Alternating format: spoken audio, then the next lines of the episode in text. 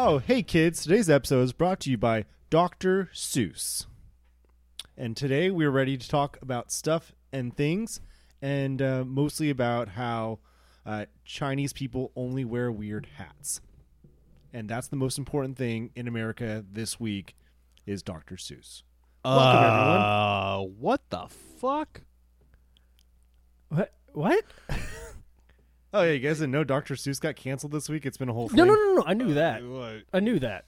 Uh, so Dr. Seuss didn't get canceled. The estate He decided. canceled himself. Yeah, the estate Well- decided to stop publishing six books.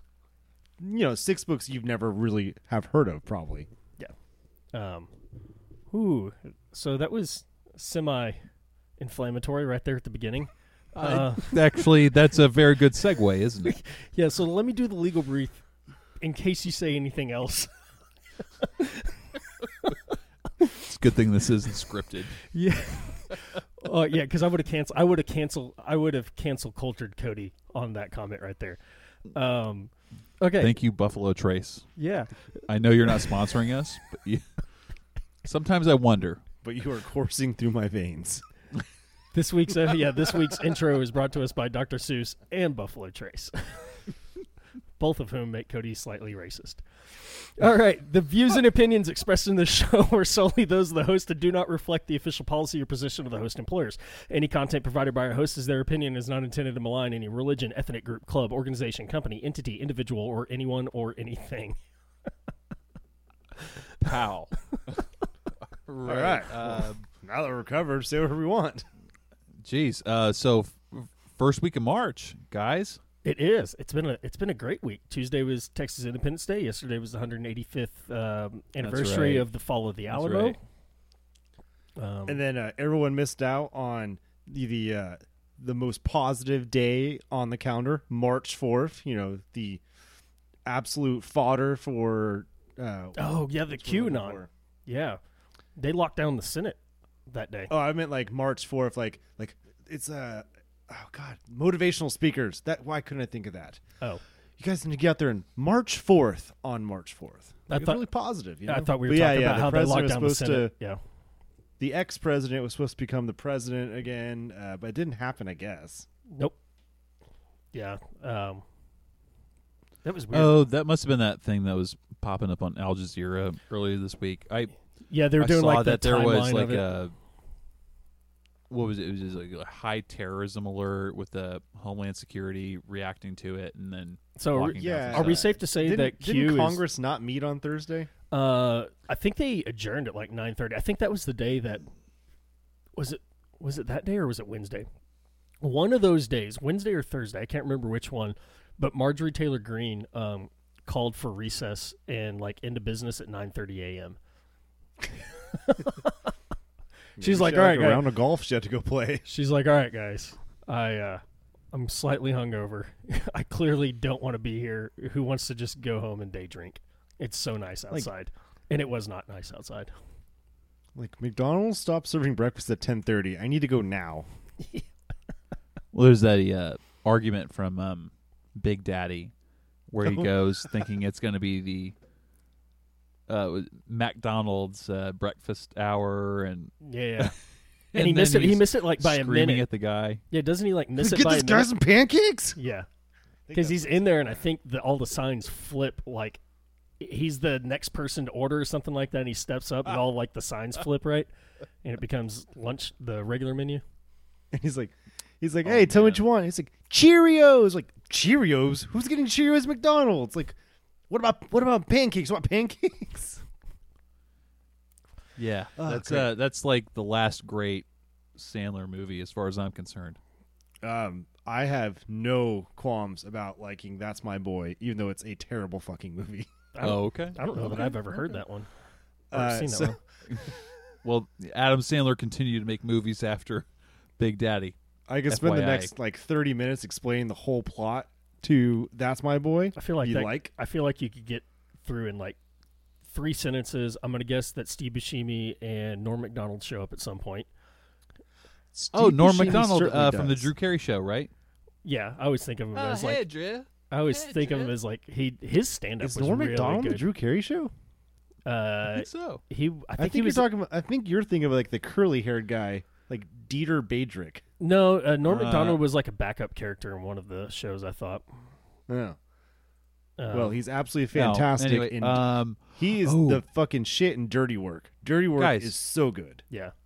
guys, book club. What the fuck? Oh yeah. How's that Well, going? do we want do we want to talk about our weeks first, or do book club first? Uh, no, no, no. I'll ask you the personal questions after I hear about the book club Okay, fair enough. Yeah, because I do Norm care about your, your your weeks and your new. Well, we just spent 20 minutes talking about what we're going to do in the episode. I wasn't paying attention. oh well, That's why I, I literally have an outline that all you have to do is just read from top to bottom and be like, "Oh, are we done with this section? Okay, here's the next section." Mm, Uh, a lot of inside baseball. outline does not include happy hour. Does not include bong hits. Does not include the whiskey. That or goes- mezcal. That's because that's all does not pre- include the part where I care about you guys. Does No, no, not that- the include part where you about care. where we talk about the book. Yeah, the part where you Go- care about. go is- ahead, is I'm how, listening. How is how everybody's week. All everything else happens before that. I should put that in between like Google Meet link and intro. I should say pre-show. Aaron Oh. freaks. Aaron freaks out for 15 minutes about the the scope and the skeleton of the show, and then we record another banger anyways as we completely derail from the outline. Well, because like the outline's in a whole different tab, and I'm, I'm looking at your faces. I guess I don't need to see my levels because they exist. So I'm just gonna. Okay, here we go. Yeah, I have I a just split prob- screen. I I have just y'all on solved half the. this. s- I have y'all on half the screen and then the outline on the other with all my tabs. Whatever. Oh yeah. Uh, Cody, take a stab. Get us somewhere. Okay, so the book, like we are currently reading Steven Pressfield's Man at Arms, and it's about a man and he's got arms, Two of them. two of them. Yeah. Uh, so I'm not as far as I'd like to be, but I really enjoy it. So that there is that. Like I'm still like getting through. It's been a weird week, but I'm still at the point where I don't know for a fact if he's going to just like watch the this caravan get slaughtered at the top of the hill or not. So oh I'm really shit! excited. You're like 15 pages in. yes, I'm very very early. In. Okay. I'm That's going fine. to catch Uh, up. so S- Steven Pressfield, um, and you can spoil it for me. I don't care. No. gonna famous enjoy it no uh, for what. writing uh, the Legend of Bagger Vance, which was uh, the Will Smith movie that I watched just a few months ago. It- very coincidental. Um, And uh, Steven Pressfield ended up writing a, a couple other books after that, all in the fictional historical sense. Um, a book that really kind of got circulated within the combat arms when I was in the military was a book called Gates of Fire, which is a fictional historic uh, account of the Battle of Thermopylae. And like it, it was a book that I read through a lot when I was in my twenties. Um, But 300 is goes more accurate, right? uh, that book right there actually had film rights sold to it. Allegedly, the Leonidas in this world where Steven Pressfield wrote um, 300, um, the Leonidas was supposed to be like a, I I think it was supposed to be Bruce Willis. Um, Gross. If you, if you, well, I like Bruce Willis, so I'm not, I'm If not bummed out. gotten- especially like but not you in that role. I don't think. If they could have got Bruce Willis in, like, right there on whenever Bruce Willis is doing the whole nine yards movies, they could have got him, like, right there before, like, he kind of, like, eh, that could have been good. I think if they'd gotten, I think uh, I, I got that one wrong. Le- it wasn't supposed to be Leonidas. Leonidas is in this book by Pressfield. Leonidas is just a supporting character. He is in the background, and the Oh. principal lead mentor, like our man at arms, would be a figure like a Bruce Willis. I think that's the way they'd A cast grizzled, him. like a grizzled war vet. So who would been who would have been a good like mid fifties if we had to recast that? Because I still don't like the idea of Bruce Willis in that. I just don't see him in that. That's role. fine. But who would have Um, been like a good mid fifties like chiseled war guru? Um, I can. I mean, Sean Connery. I don't think could get away from the accent long enough to do that. Dan- At that point, Daniel he's Craig? already, like, 70. What do you guys think about George Clooney? oh, I like George Clooney. Clooney could have done it, Mm, but um, the classic would be a Russell Crowe, though, for our age group, because Russell Russell Crowe Crowe- came on the, you know, I mean, like Oh. remember Gladiator? Pierce Brosnan or Daniel Craig. Can we move one of the Oh, Bonds over? Daniel Craig, yes. Can we move Daniel one of the Craig bonds over it. there? Yeah. Uh, I'm just trying to think of like those who I see like the the big just man. If they could have, you know what? Ah, Arnold Schwarzenegger. You're right. I was thinking. No, I was thinking if they could have CG aged uh, Brad Pitt and basically like redone his character from uh, Troy. Oh yeah. I think I tried. I still haven't Troy finished that movie. That wasn't bad. It's okay. It's better than the Alamo.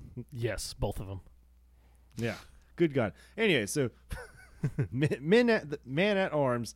All right. So I love me. it. So how far are you guys? Uh, I read one day because I'm I'm going back and forth. I I hit a stall point in uh, the troop, Cody. Um, Hmm. That press is that Pressler or Nick Cutter. That Nick Cutter book, Yeah. uh, the troop. Uh, so I hit a stall point in it where I just kind of like it's right after it's right after the uh, the scoutmaster gets infected and they do the surgery on that dude. And it's- Yeah. and it's just like really lulling. And so I'm unfortunately I hit this part that I just can't break through. I know once I break through it, it's going to be great. And so it it gets unbelievably just bleak. yeah, uh, but I'm uh, I'm into book three already, which isn't saying much. Uh, I think I'm like 60 pages in, and this is a pretty short book too. I think it's like like It's less than 300 pages. yeah, I think it's like high twos, something like that. I'm Yeah. a little bummed out by that, but um, the content's fantastic. Yeah, uh, I mean it's no thank me for my service, you know. I'm still like wondering. It's like, no see, Mat Best. Again, I'm, I'm young into the book, but like I, I've read, but I've read the back cover and like how, I'm like, is he gonna like transport the Ark of the Covenant? Like, like what the fuck? Like, what what's he going to do? Oh, okay, 'Cause yeah. I know it's gonna be some. need, It's gonna be sort of like You need like another 30 pages and explain Christian exactly where fan he's fi- fictiony. going. Yeah. Yeah, I don't necessarily mean that in a bad way, but I know like it's supposed to be like a crisis of faith. Like he almost becomes, you know, on the road to Damascus type shit. I mean, maybe he goes to Damascus. It is the road to Damascus. I don't know yet. Yeah, I, I He, like it. um, I, I it took me a while to get to the part where I'm at because I kept stopping and googling everything that they're talking about. Like they would say, Mm. "Hey, hey, he's in the tenth le- or he's a tenth legion," and so I would Google the tenth legion and read about it. Or like, "Hey, the, these are the weapons he was using," so I would Google those weapons and look at them so I could get like in my mind what he's carrying and what he's. Did you Google what Packed a out. cudgel is? Uh, no, I knew what a cudgel was. What is it? It's like a. It's just basically like a big um, baton, Like a like, a, club? big club. Yeah, like uh, Oh, okay. it's like a short. It's like a really short baseball bat. If you made, if you if you took a billy billy club and then you just kind of fattened it out as it gets to the end, like in your fantasy fiction novels, uh, you see the that's like what the barbarian always carries. It's just the like Okay, busted so off. cudgel's just kind of like a crude weapon. Yep. Okay. Yep. Yeah, no, I, I'm excited to get into it. Uh, just you know, it's I don't know, it's like I'm wondering is it going to be like damn Brownie or also like it's gonna be like some Christian conspiracy? I don't know where it's going to go. I want to know. So yeah, we'll see. Well, after this, I'll I'll recommend a book to you that would be So pretty comparable to what you're reading now. so next, the next Da Vinci Code. yeah. So next month is mine. Um, have either one of y'all read The Killer Angels? Um, no. What's that? No, Okay, so I started it back in like ninth grade, um, and I never finished it. But basically, it is a it's along. I'm gonna push the edges of my comfort zone here. Um, it is a historical fiction novel about the Civil War. Is it about like if the South had won? No, it's told That's from it's told from the viewpoint. No, it's it's pretty historically accurate, and they just take um, they're basically like taking letters that people had written home and constructing whole narratives around them, um, and it's all put together. It's re- it reads almost like a movie from what I remember, where you get a lot of the like this character is doing this stuff as they're setting up in Gettysburg, and this person's doing stuff as they're setting up in Leesville, and um, that kind of stuff. All Uh, right, Uh, it's, I mean, it's a read. It's like 400 and something pages. it's a um, trilogy.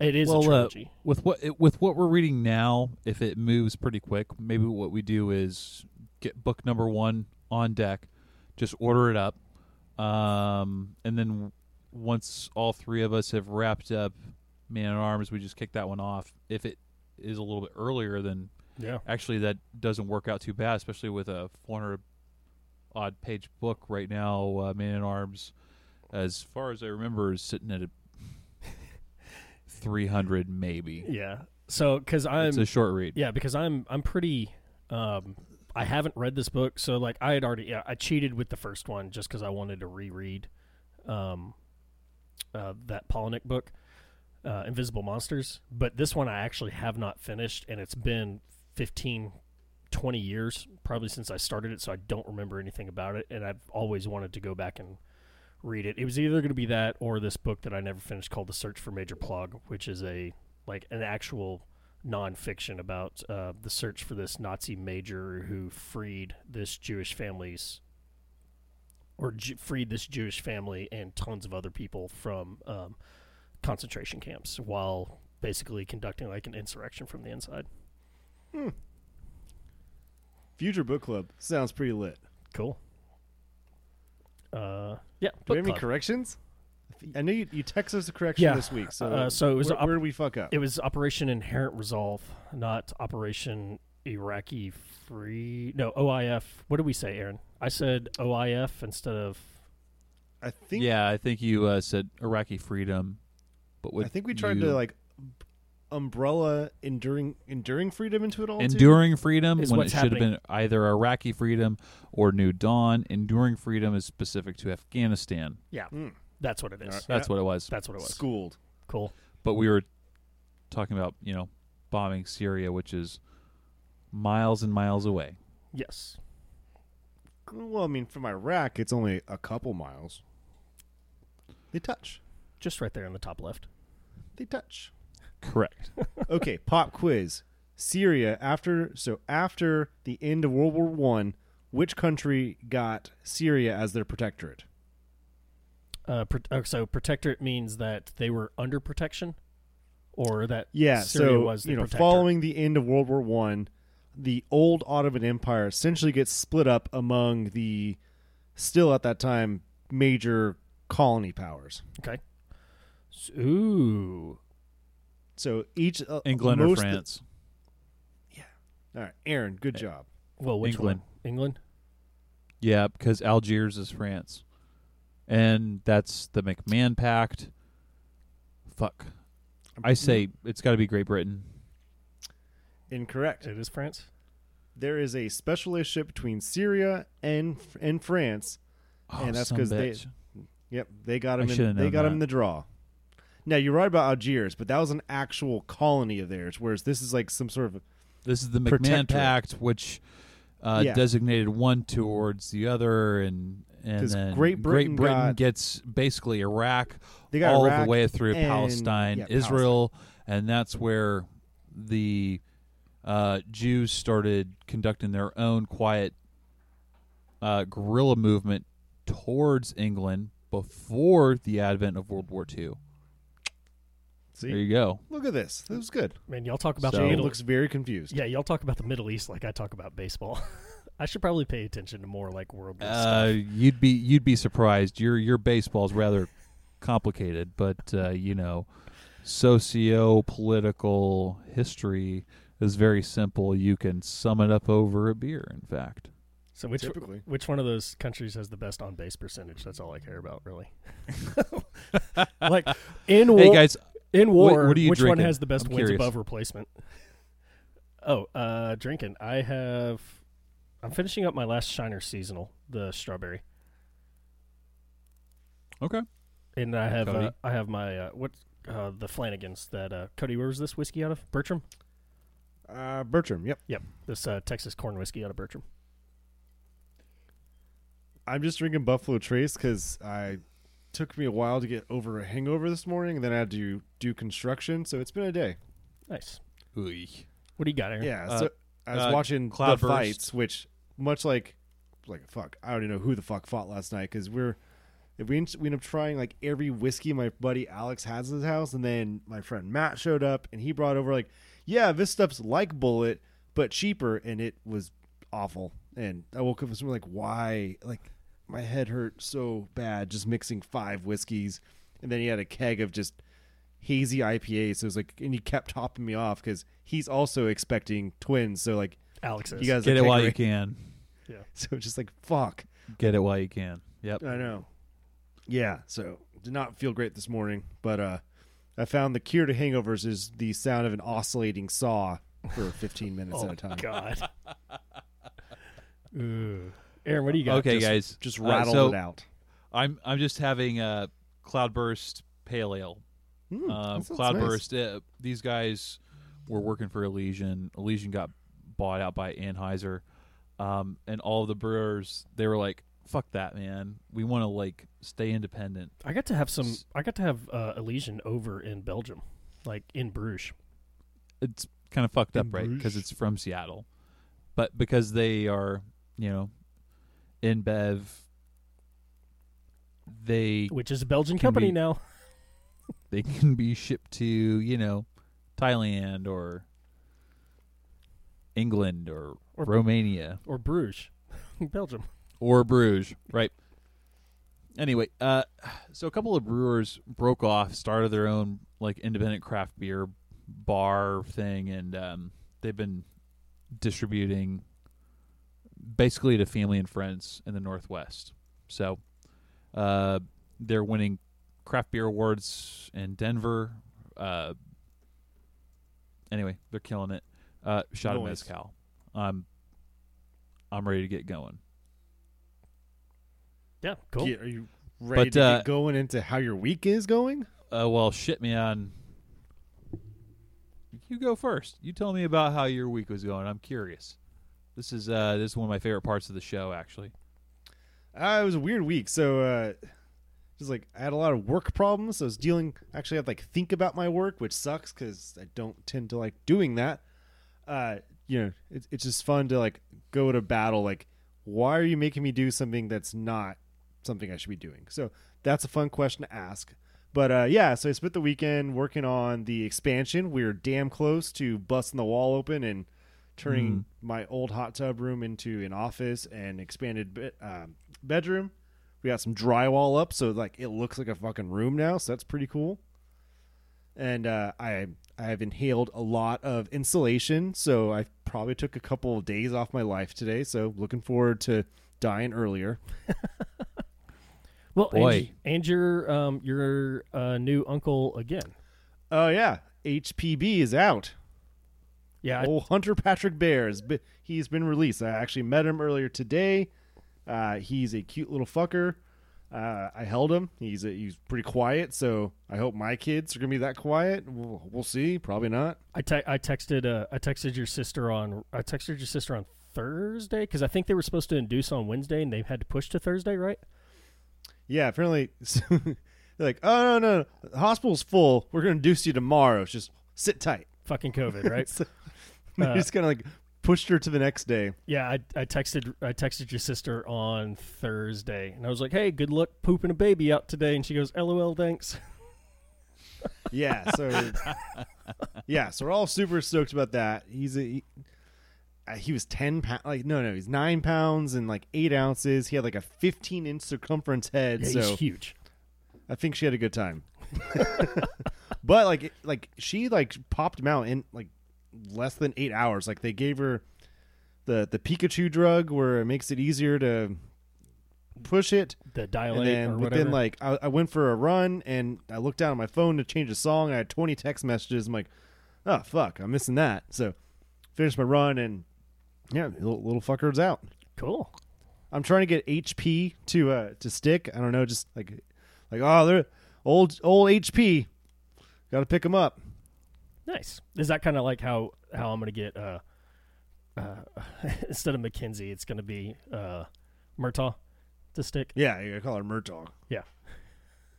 Oh, I actually found some. Uh, I think I I found a place where I can like order custom onesies like with Danny Glover's face on it, and just like I'm too old for this shit, so I'm working. Oh, shut the fuck up. That's great. That is wonderful. I'm definitely gonna get you some stuff from like uh, t-shirthell.com. The like the all daddy wanted was a blowjob onesies. oh, that or um, proof mommy likes to fuck. Yeah. Or what's the other one? All mommy wanted was a massage, or all mommy wanted was a back rub. Feast your Oh, you eyes. know on what? My, feast your eyes on my fuck trophies. Daddy, daddy, daddy. Uh, was it daddy's Little, Oh man. There's another one that's got sperm on it. Just says daddy's little squirt. Um, the daddy drinks because I cry. Yeah, th- those are all items Brittany's definitely going to uh, put the kids in. So, for sure. this has made me very uncomfortable. Uh, JM, buddy, Yeah. how things going? I think Uh, he's just been getting ready for me to come. That's all. well, uh, no. I don't want to hear Whoa, about you whoa, yeah, anymore. definitely. That's weird. Uh, so today is we are recording March seventh. Uh, does I, I don't know if y'all would know, but would either one of you hazard a guess what March seventh is to me? Uh, Five days after pre-opening March day. second. No. What did you say, Cody? Pre-opening day. No. Uh, today's my ten year anniversary, boys. All right, you did it. Today's my today's my halfway point in the Halfway to military. retirement, buddy. I would have thought of that. Today is nice my man. today's my 10 year anniversary. So April 1st plus 10 years, I'm eligible for retirement. Uh, super excited. Like today was, that's really all I was kind of looking for this week was I just got to get to Sunday and I am halfway. So when I wake bad. when I wake up in the morning, I'm on the backside of my career. Ten more years, you grow a beard and I- start talking about how I can't grow basic training's too easy now. Yeah. No, no, even better. He joins some sort of veterans nonprofit. Uh, Oh, he started is a coffee company. Strong uh, advocate. Starts a coffee company. Yep. Uh, and you got to have an Instagram that sells T-shirts. Yeah. Instead of Black Rifle Ooh. Cop- Black Rifle Coffee Company, it'll be.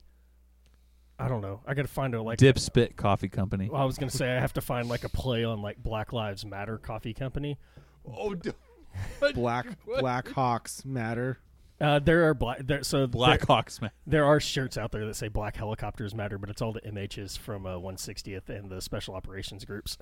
Okay, so it's very specific. yeah, Which is funny because like Black Helicopters used to be like conspiracy theory stuff. Now we're now we're just supposed to celebrate Black helicopters. I mean, Well, I guess actually, like anything that is an actual like painted black helo. Yeah, in all the mine, army. all mine are green.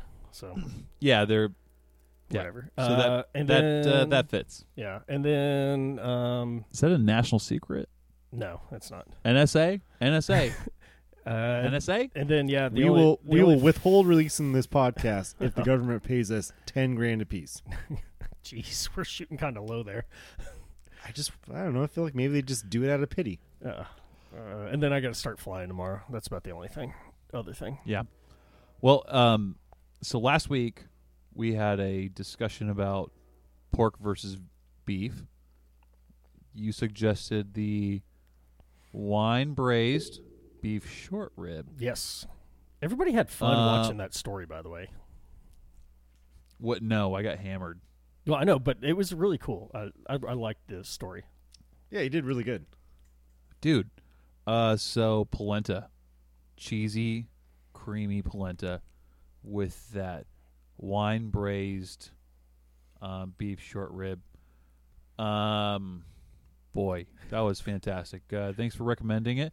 I watched three or four videos, kind of got the gist.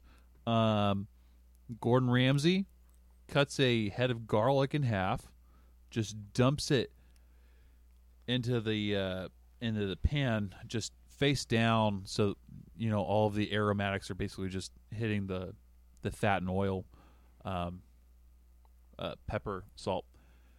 Um, four heads of garlic like that, and then as soon as uh, the the smell changed, basically, uh, broth, wine, um, bring to a boil, uh, short ribs back in after the braising. It was a fantastic and very simple meal that required very little effort on my part. Yeah, it's like once you get the initial once you once you get the sear and you do the initial like saute of your veggies with your with your sauce. Uh, you bring to Right. the, you bring to a boil for like two to five minutes, and then reduce to a simmer while your oven's heating up, and then you throw that bitch in the oven at 350 for like two to four hours, depending on how your oven operates, and you just drink and set a timer and wait for it to be done. It's great. Yeah. I love braise. I- I'm so happy that I've found braising because it's one of those where I'm like, okay, it takes 30 minutes of work and then three hours of not doing shit. Oh, I I read a book and got stoned and drink beer, drink wine. Yeah, then you took like a, a road like a little car trip somewhere. Well, that was my fault because he said he was out. Of, he was like, "Yeah, I'm out of I'm out of beer and I need something to do." I was like, "Why don't you just go down to the bar and have a few beers while it's?" He goes, "Oh shit, yeah, it's right around the corner, and I got to pick up bread anyways. That's fucking perfect." Yeah, like well, my first, well, where's it uh, going? roo- my roommate drove me. Um, she comes out in the kitchen. I'm doing all the videos. I'm doing all the stupid shit, and she goes, "Oh, so uh, hey, what's for dinner?" I was like, "Hey, do you mind knocking out the dishes that are in the sink so I can clean up after dinner?" And she goes, "I didn't make. I didn't put those four pint glasses in there." I was like, "Come on, man, you're about to get creamy polenta with a beef short rib. Come on, man." And so I give her a little bit of a hard time. She cleans up all after it, and then you know everything's like basically simmering in in the oven. And we're like, well, you know what JM told me earlier. She's like, uh, what's that? What did JM say? That cute boy.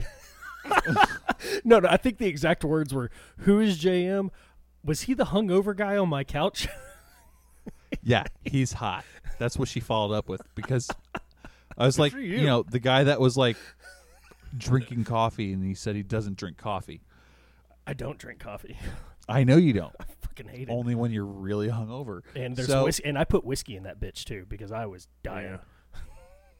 yes, you were really good whiskey at that. Yeah.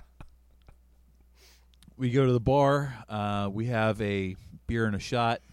We come back. I make daiquiris. Um, rock and roll dinner. Daiquiris and ribs. I love that combo. Nice. right? Yeah. That's a hell of an intro, boys. Uh, yeah. Where where are we at? uh, thirty something minutes, but it's okay. Ooh. It's okay because it's quality content, and our users care, or our listeners care about us and our personal lives, and this is how They're we in- invested in us. we're investing into. They're investing into us because we invest into them by making quality content each week that is above reproach, and they don't have to fact check us because we're 100% right all the time. And the intros are fucking dope. Yeah, and the intro is sometimes okay, The intros exist. and sometimes extremely borderline racist.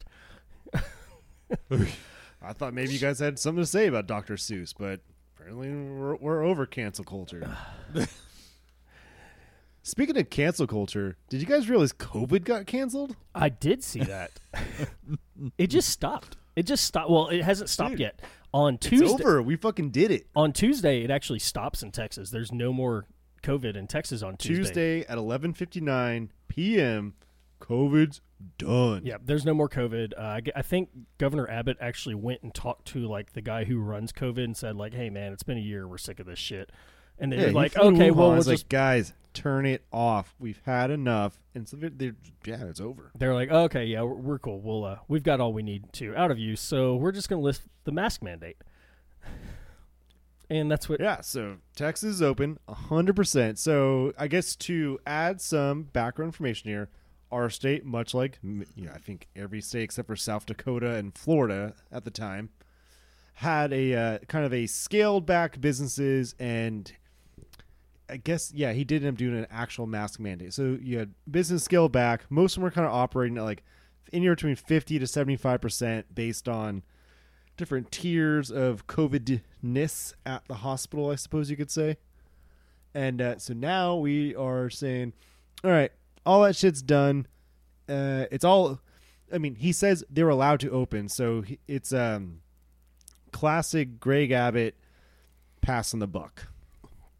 So this is Texas is one of four states um, that took action on lifting a COVID uh, mask mandate.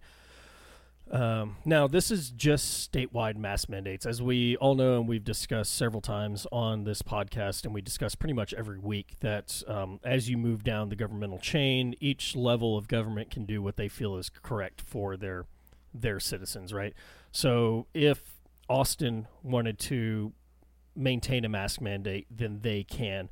If Travis That's County true. uh, well, they can't. They can't jail people for it.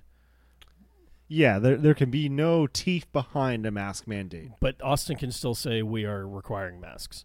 They just it's not enforceable. I Um, don't know. it's not enforceable So- like in court. or legally, All right, but so they're one of all, it's one. Hold on, it's one. follow Of, it's one of four states. Various local, you know, small business through the state.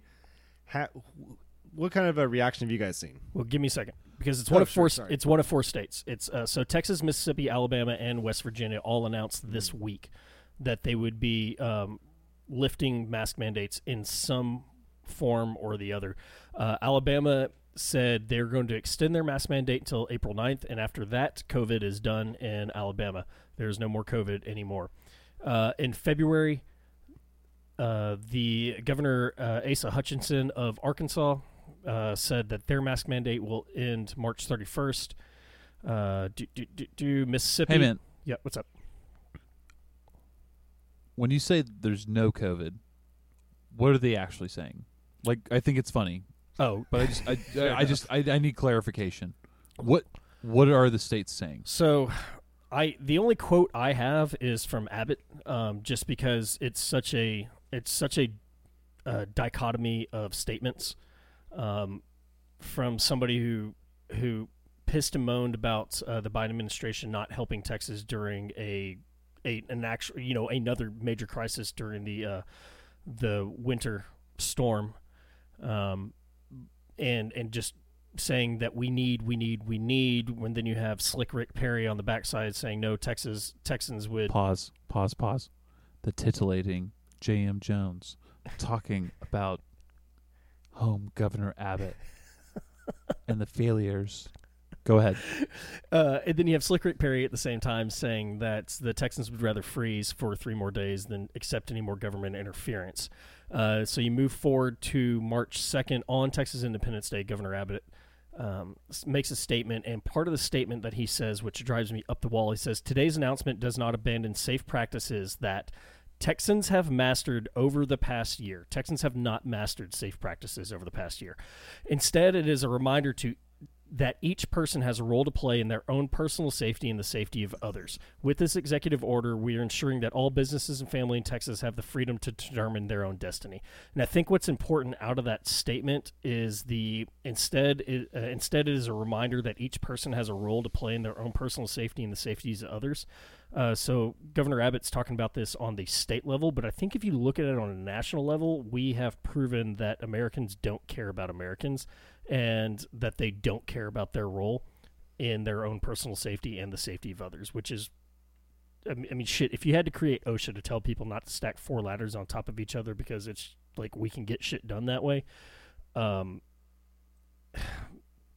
that's where that's where we're at with this. I don't have any statements from the other governors. Um, I'm sorry, I do have a statement. Uh, Tate Reeves, the governor of Mississippi, says starting tomorrow, and this is on March 2nd. So March 3rd, they actually uh, Mississippi uh, released all of their stuff, and it said starting tomorrow, we are lifting all of our county mask mandates, and businesses will be able to op- be able to operate at full capacity without any state-imposed rules. Our hospitalizations and case numbers have plummeted, and the vaccine is being rapid rapidly distributed. It is time. Uh, yeah. Fucking. Well, I guess the only thing I have to say about it is um, time will tell how those vaccines are getting pushed out because there is. Were you seeing the feedback on on how the the vaccines were being distributed? And there's like a, a very huge discrepancy with like people that need it and the people that really fucking need it. And it's like, for some reason, it looks like it's only going to uh, the rich and the. Oh yeah, yeah, yeah. So it's, Imagine that. it, it seems to be going to the people that don't actually need it, right? Because they have access to health care. Um, you know, it's going to teachers. Fantastic.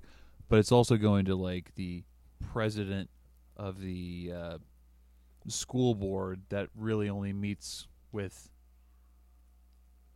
I don't know, political leaders, right? Like teachers make sense to me. Yeah. So, um, from Aaron's home website, NPR, uh, which was updated 10 hours ago. Um, so, vaccinations by state, and let's just look at the four states that I just talked about that were really like key this week, which was Texas, Mississippi, um, Arkansas, and West Virginia. So, as of numbers as of 10 hours ago, according to NPR, uh, 15.2% of the state has received at least one dose, with uh, 8.3% of the state receiving both doses. Arkansas, 15.8 for one, 8.8 for two. Mississippi's actually beating us by a little bit at 16.1%, but uh, only 8.6% of that has received both doses. Now, West Virginia is actually doing better.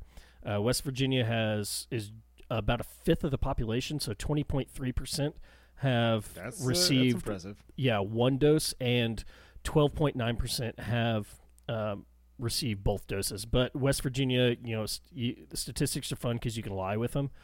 Um, so 20.3% of 1.8 million people, where you have 15.2% of 28 million people. Um, so, if, uh, man, I can't even do the math on that in my head at the moment. Uh, but it's going to be like 1.8 times what? 1.8 times five is what? Three eight. It's like 800. Uh, it's like 80,000 people in West Virginia versus 30 times 15, 45,000 in Texas, something like that, or 450,000 in Texas. Four fifty thousand. Yeah, 450,000. Right, so the numbers are a little skewed there. Yeah, and so you know, I know folks who I, I am on the three waiting lists for it. I, we'll see if I ever get it. Um, you know, I know people who have been vaccinated, and it's it's a crapshoot. It's hard as shit to get an appointment, but you know, any sort of pre, you, you can get it. You qualify as one B. So there's two priority groups in Texas. There's one A and one B. One A is first responders. 1B is 65 or older or 16 and older with a qualifying condition. And those qualifying conditions can be like obesity or their, you know, heart problems, which heart problems can be like hypertension. So the yeah, so I know people who have who have already gotten the who have gotten the vaccine because their BMI is over 30%. So like, yeah, I'm obese. So I know folks have gotten it. I know a lot of folks who are like waiting for it, who are like who are 65 or older, and just not spending all day refreshing websites to get the vaccine. But I feel like opening everything 100%, no mask mandates, when you still don't have a very well thought out rollout plat- uh, platform for those vaccines, is kind of putting the cart in front of a horse. Well, I'll play devil's advocate on this one though. So I'm looking at these, and Texas is actually about a 74% utilization on the vaccines from what they've been issued versus what they've administered. So Texas has been issued 9,250,505 vaccines. They've issued out 6,829,275,000. Um, Yeah. so They're they're, not it. they're not doing too bad now. Mississippi's lower. Mississippi's at sixty nine percent of um, efficiency for uh, administering doses that have been issued versus what they've actually given out. Uh, do, do, do what were the other ones I'm looking at? Arkansas is sixty eight percent, and then where is West Virginia on this bad boy? Uh, well, those are very rural states, so that makes sense to me. Yeah, yeah, yeah. but um, I think the problem that we're going to see in Texas is like, how do you get it down to Hondo and get 100% in Hondo, or how do you get it over to these these super rural populations, um, you know, that aren't on the 35 corridor? For anybody who's not familiar if- with if, Texas, If you're in Sweetwater, Texas, when's that vaccine coming to you? Yeah, so for anybody who's not Or like familiar Spring. with like how Texas is laid out, basically you have the 35 corridor, which is Dallas Fort Worth at the top, and then your next big city down is Waco, and then your next big city down is the Austin area, and then your next big city down is the San Antonio area, and then you have to go three hours east on I-10 to get to Houston, or you have to go seven hours, eight hours west of San Antonio El Paso. to El Paso. But those are like your major metropolitan areas, right? So you have a strip of you have a strip of a highway where all your major cities are located. Um, I, I, Our I- apologies to Corpus Christi. You guys are on the I 37 corridor, and we don't care about you. yeah, uh,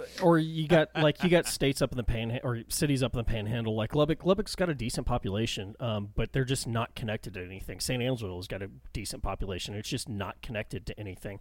Um, it'd kind of be like if uh, Tacoma was just sitting in like far southeast Washington State, and there's just nothing fucking near it, but it's got a population of 2.5 million people. You're going, well, I don't know what gets to us because we got fucking nothing. Can, I got some mountains over here, and I got uh, like Canada like eight hours above me, and but that's about it. And Utah's right below me, and there we go. Yep. Checks out. Yeah, I got it. Uh, Good comparison. But Cody, Yeah, so- get get on your small business thing because I really like that. And then I want to, especially because with Aaron being up in Washington State, we I know Cody and I are seeing a lot of blowback like on a lot of these um, small businesses that him and I support, and we're seeing a lot of blowback on these small businesses Facebook messages or pages about what they're going to do with the mask mandate. Um, but I kind of want to know with Washington, who has never lifted a mask mandate and is still like been hardcore about it. Um, what if we're seeing any kind of is hmm. there hmm. is there really a difference between what we're doing and what y'all are doing up there, or is it just people like uh, skirting the rules Yeah, kind of I thing? got words on it. But Cody, go ahead. I, you brought it up earlier, so I kind of wanted to. Yeah, so in in our state, uh, you know, so we follow a bunch of small businesses, you know, either you know in the Austin area, just Texas in general, and so what I'm seeing, um, you know, obviously I have hand selected who I'm following on social media, so I'm not going to see Roy's Guns plus masks for pussies or anything like that, but you know, but uh, I follow a whole bunch of breweries. Most of them are Austin based, and I can't really think of any. Co- I can't think of any companies or businesses that are saying like, "Yeah, yeah, don't worry about masks ever again. We're done with that shit." Every small business that I, you know, support has definitely been, "Hey, business as usual. We are not masks. We are requiring them." And so there's you know a whole PR campaign of like, please respect our employees if they ask you to put your mask back on, as we would like you to respect our you know our rules as an establishment. Are you seeing anything different, JM? Like if you're maybe you're following some other shit where they're like, nope, masks are dumb, don't bring them in here. Uh, I haven't seen. I haven't seen. Uh, you and I have a lot of crossover in what we, what we uh, what we follow as far as the businesses go. I have seen a few places that, um, have said that effectively, like I underst- they understand what the governor's, what the what the governor mandated, and while it's not enforceable, yes, we're we're going to require them.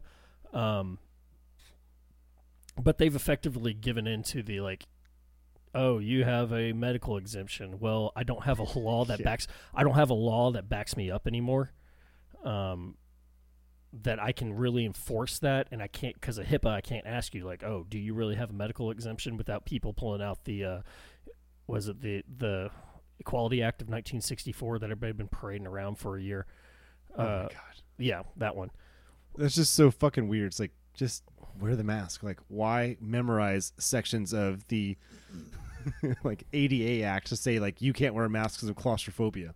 I will say one of the favorite things that I've seen. Um, so Larkinell, I love Larkinell. Uh, I wish I could buy books for them every week. And They've been among the strictest protocol and stuck to them this entire time. yeah, so it's our local bookstore, and one of my favorite things that I've seen in the comments section is people going, "Well, I know what bookstore to, I know what bookstore to skip from now on," and it's it the same people that want to open businesses and are screaming about small businesses are going to refuse to shop at a small business because this small business is protecting them. Um, and so you're kind of doing this this self aware wolves thing where you're like, I don't. Why would you? Why are you screaming to open businesses and then these small businesses are taking what they deem to be their business practices, but also the people saying that probably aren't the ones going in there and spending hundred dollars hundred dollars a month. Like this is just them virtue signaling, saying I'm not going to do it. Um, and I think I'd mentioned this in episodes prior. Like we don't. Oh, it was about the Daniel defense thing, Aaron. Like I don't really care because you don't spend enough money that your business matters to me. I don't give a shit. And obviously, a company like that, a business like that, who has survived for a year through open, close, open, close, open, close, um, is doing something right anyway. So they probably really don't need your business and then I guarantee you when like when the when COVID is over, if it's ever over or however we're going to call it, um, that you're going to see a business like that absolutely flourish with patrons who are going, yes, I'm now feel super comfortable to go shop in there, and you're going to be the only place I shop instead of going to Amazon. yeah, you guys had my best interest at heart the entire time, so here I am. Uh, the weirdest one, not so Wrench Brewery, they still require you a mask, but they're they've muddied up their own rules. Like we ask that you wear a mask when you come drink, you know, when you order a bar, order a drink at the bar, or you know, at the taps. But the moment you have the beer in your hand and turn around, you can take the mask off. It's kind of a weird move, but it's like they're sort of like giving in to the no mask crowd, and there's like giving themselves the weirdest like workaround rule on it. But yeah, for the most part, I'm seeing that. Uh, JM, I think the biggest one, uh, just like the whiplash effect this week, was HEB. Have you been following that at all? Yeah. Uh, so we got to get Aaron back involved in here at some point. But HEB, Of course, of course. Uh, so HEB runs Texas, like in the past. Yeah, it's they're the real governor. Uh, and Them, s- them and Mattress Mac are the fucking actual leaders of the fucking state. uh, so you saw this during you saw this during like Hurricane Rita. You see this during Hurricane Harvey. You saw this during the winter. Um, whatever. What do we call it? The winter. Uh, the the this winter apocalypse. Uh, Uh, Winter Carnival. no. Oh, snowpocalypse. Yeah, the snowpocalypse. So Come you on, see, I like. I really like Snowvid. Come on, buddy. oh, Snowvid was really good too. So you see I it like during. Snowvid. oh, that's well, yeah. So you see it it during you saw it during Snowvid, you saw it during COVID itself, but like HEB is the one that really runs Texas and kind of sets the standard for everybody. Um, not Waffle House or Whataburger. do you know Waterburgers just Waterburgers Waterburgers are like Uh, our- okay, you know what? We'll leave that one alone. Waffle House is not involved though. Yeah, I was gonna say no. I don't. Not in Texas. I Not mean, they're here, but it's, it's not the saturation of like if we were in Georgia or Alabama or Florida. Well, I was just trying to get a level of how much weather can we take before we quit. yeah, no, that's definitely your weather barometer. Because if it's if like Waffle House closes, it's time to get the fuck out, right? God, I could kill for some Waffle House right now. Ooh, they have the best hash browns. Um, but it's Chocolate chip uh, waffle sounds pretty good right now. mm, they used to do a really good jalapeno cheddar biscuit that I would get all the time. Ooh. uh, yeah, so yeah, HEB Yeah, back sorry. HEB backed down and said they weren't going to enforce the mask mandate, or they weren't going to have a local mask mandate. But you have the, really the only businesses that you saw on that kind of level that were were corporations, uh, Walmart, Target, um, other massive corporations that are spread out across all the states that said they would continue to require uh, masks. Yeah, so HEB. Yeah, last week they announced HEB like, yeah, could have e- even played it even safer and said, "We'll leave it up to district managers Oh god, or that been such local managers to make the call." show. Ba- based on their air, air, uh, department managers in, within the store, like bakery masks, meat department no masks. But I mean, How- or However, maybe uh, maybe uh, you're in a community that really needs people to wear masks, and you're like, "We got this. We're Yeah, gonna like- mask it up, dude." Sun City HEB should be like double masks. Yeah. like they're all fucking old. So, what do you now that you're seeing Texas, Mississippi, Arkansas, West Virginia open up, um, and Aaron, you're located in a state which is still under a mask mandate. Um, are, do you see any parallels? Are you seeing anything that's where where basically every th- business that you go to is just finding loopholes and be like, oh yeah, no, we have to have a mask mandate, but uh, this is how we're getting around it. Um, it, it you know because the I guess the question I'm posing is like are some states having a mask mandate because that's what is expected of them but nobody's really following it? And are are te- is Texas just leading the way and being like you know what? Nobody's following it anyways so you know we're just going to open it up anyways because nobody gives a shit and we're doing what we want anyways like the businesses are skirting rules Um, Cody, do you want to take this one? I, I, well, no, I, can was asking. I was asking specifically about uh, Washington because you have we're that. we're we're mixed result, buddy. Um, we have folks that are very militant about how many folks are sitting down at your table, Hmm. how we render service, um, how long you can stay at the bar. So there's a there's time caps. That's interesting. So you could Well, you're I talking mean, about it's, it's business an hours. I mean, like, why not? That's interesting. Yeah, we haven't seen that. I know eh, Texas is very Texas, and so uh, I- saw most places were very much into the mask mandate. Uh, you know, I'm out here in like red country in Wilson County, like mask mandate. Wilco's like, blue. Like, yeah, yeah, you got to walk in and do it. But in Travis County, they are very, very, very much into the rules, as like Aaron's talking about. So, table size a problem. Like, you know, my, uh, you know, we have a big family. If, you know, we go to dinner with Brittany's dad, and that could be eight people. Well, good luck finding any restaurant in Austin between March and I think like January of this year where you get a table larger than six. Right. Um, and then on top of it, like there are businesses that take the mandate verbatim as it comes from Fauci's mouth, and then they we have the bars that translate it as it comes out of the governor's mouth. And uh, somewhere in there, you hope to find something that kind of fits whatever you feel comfortable with No, I think that's I- my level of comfortability is I wear my mask when I'm talking to people I do not know. yeah. No, I think that's When I'm ordering a beer, That's when I'm really good. My Yeah. food, um. Like I- they're. Go ahead. Excuse me. No, I'm glad you pointed that out because um, that's one thing I was seeing on businesses in Texas that were saying they were still going to enforce uh, masks in their store. Was it was never we're doing this in opposition of the governor. It was always we're doing this in accordance with CDC guidelines. That's what I would. That was the statement I continued to see over and over.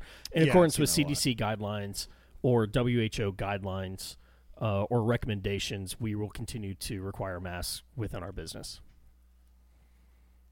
Yeah, and I didn't make it to the square in time this evening to see if uh, the doctors were still being silenced, but I imagine they've got to they've got to find new cause out there soon.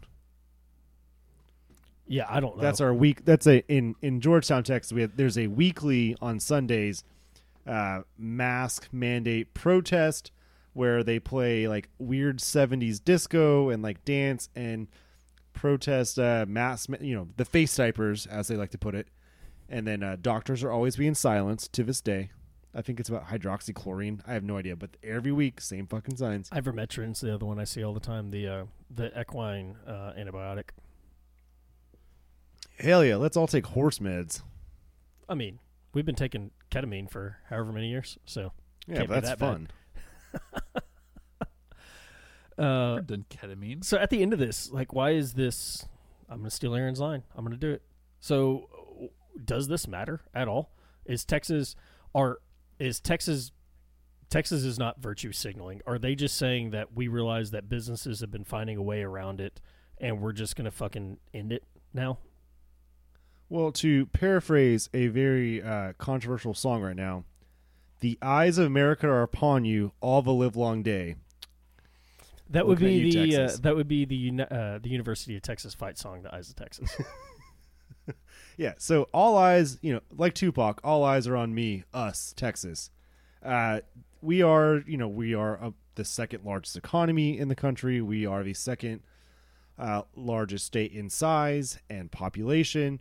So whatever, if it blows up in our faces, you're going to see a huge backlash, like across the nation. Like, okay, fucking mass back, mass back. People are dying in droves. I mean, I don't know if that's going to happen or not uh, you know, Jane rattled off the vaccines.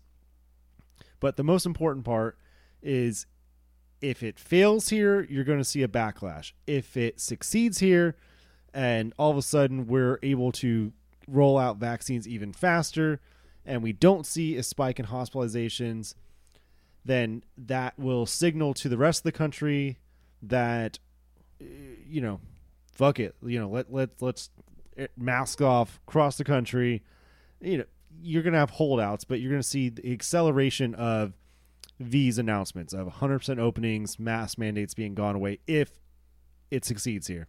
If it fails, you'll probably see another tightening of rules or at least like holding the line on the current rules I would say that's why it's important. We are we are going to set the standard. What do you think, James? Well, I mean, it was my question. I like it. I like your answer. Uh, I mean, Aaron, Aaron, from an outsider's perspective, like, what do you when when you see Texas doing this, like as a non-Texan, and you're looking at it from a um, from a state who has been adamant about protecting its citizens from COVID uh, the whole time. Like, what are you, what are, what are you thinking when you see something like this, or what are the people around you thinking? You know, like what's your roommate thinking? What's, Probably calling us idiots, I imagine. It's not that simple. It's not that easy. Um, you can say that uh, Governor Inslee wants to protect Washington State, and and most assuredly, does he want to protect something? I don't necessarily know what his his uh, larger objective is.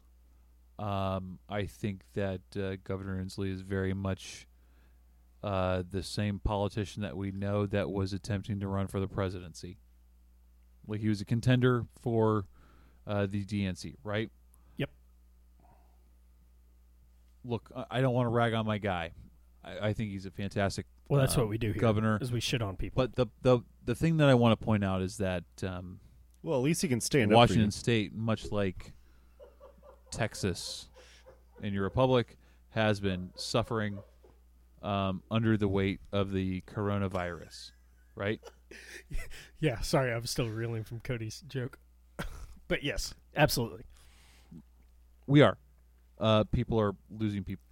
Like we're losing uh, family members, loved ones. Um, the economy's tanked, right? So there's a few things we can do.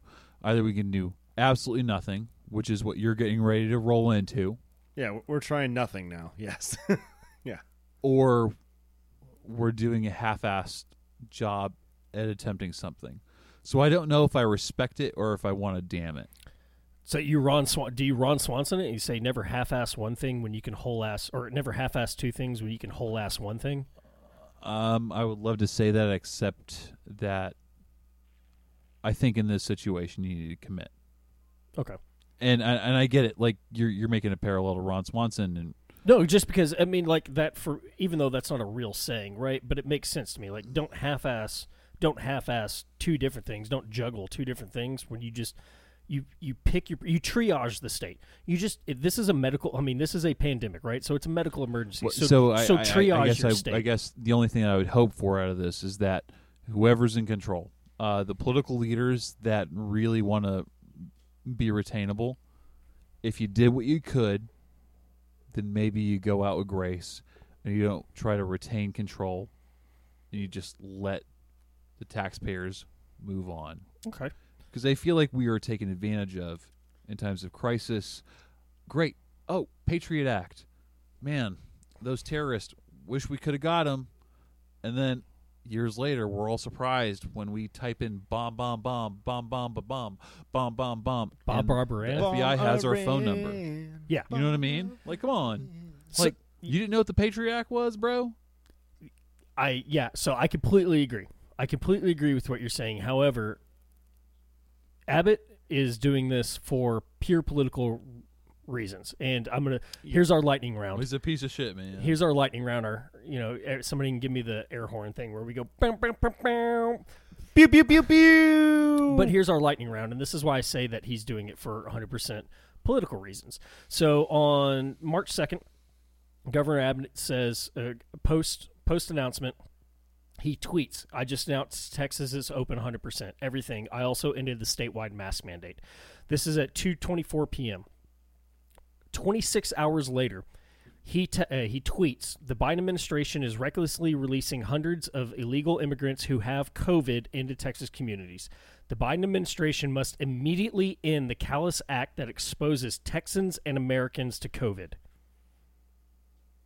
So he says, "I'm going to I'm going to risk expo- Texans who have COVID exposing it to other Texans, but those people who don't look like us and don't talk like us can't give Americans COVID."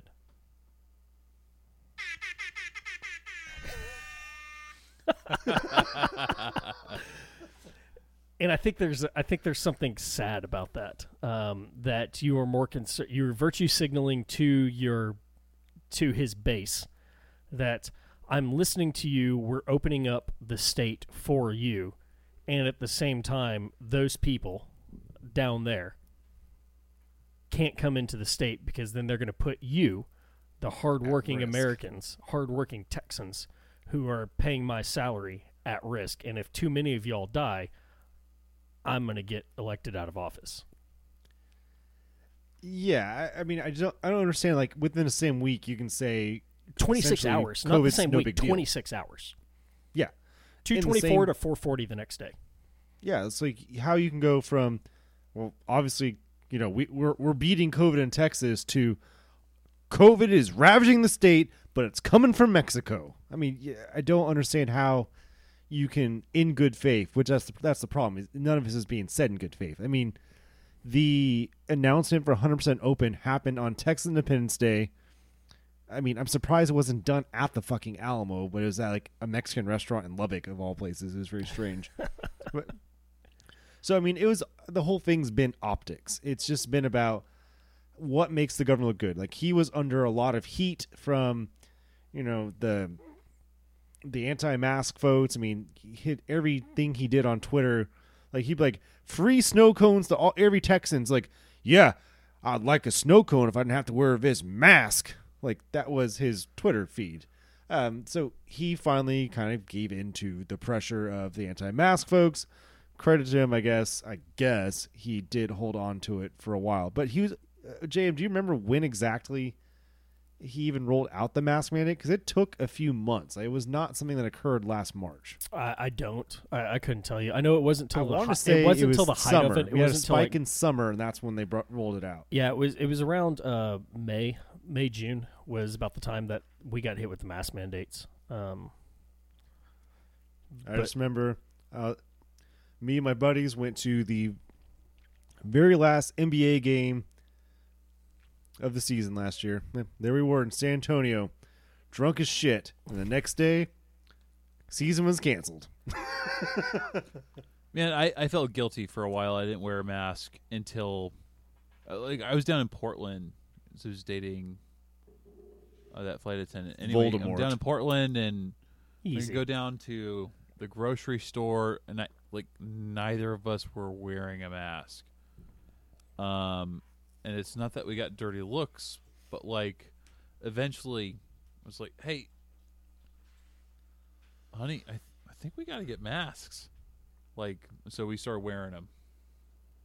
Yeah, we adopted them pretty fast. Just like as like that was what was recommended. We're like, all right, yeah, we'll we'll get masks, I guess. But like, we never walked around in 95s. Like we've been doing like pretty the pretty cloth masks the entire time, which I don't know how effective those are. Uh, a lot of, uh, I think a lot of evidence points toward toward it being pretty effective. Well, I mean, yeah, yeah, Um, Matt. I'm saying I like just- the cloth versus the N95s. That's what I meant, like being effective.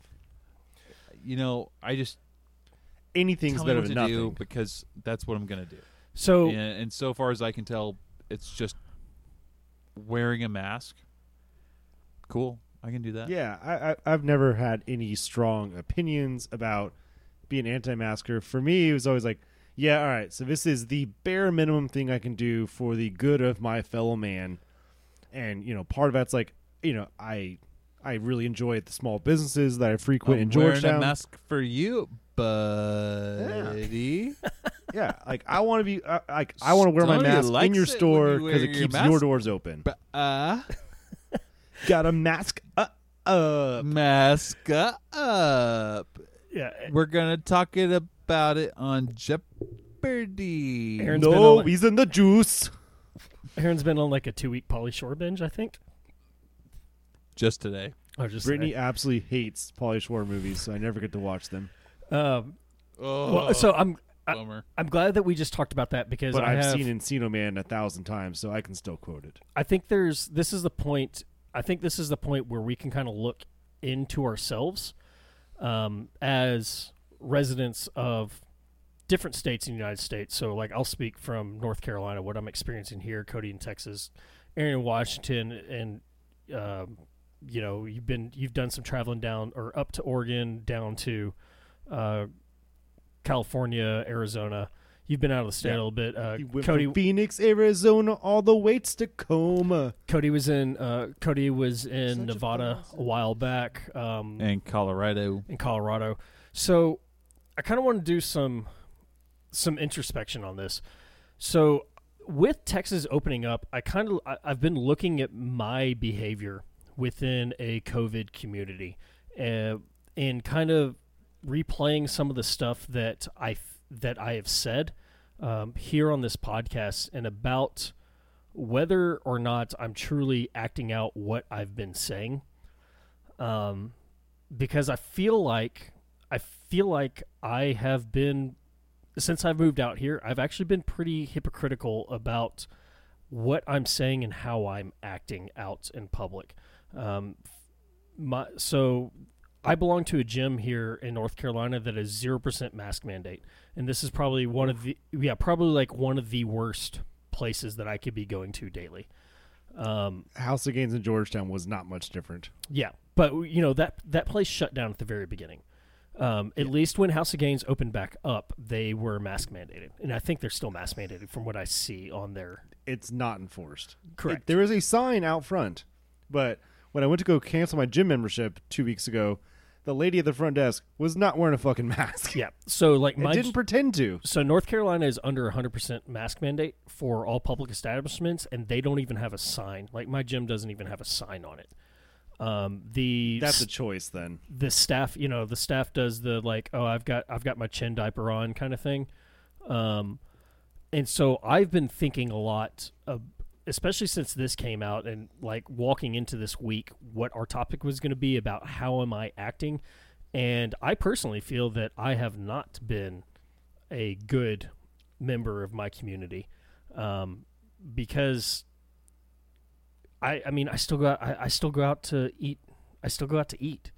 You know, am I I'm sitting down at restaurants and I'm acting like I'm acting like I'm protecting the community because I wore my mask from the front door to the bar and then sat down at the bar and ate and talked and conversed with people and I'm handing you know I'm holding glasses and stuff like that.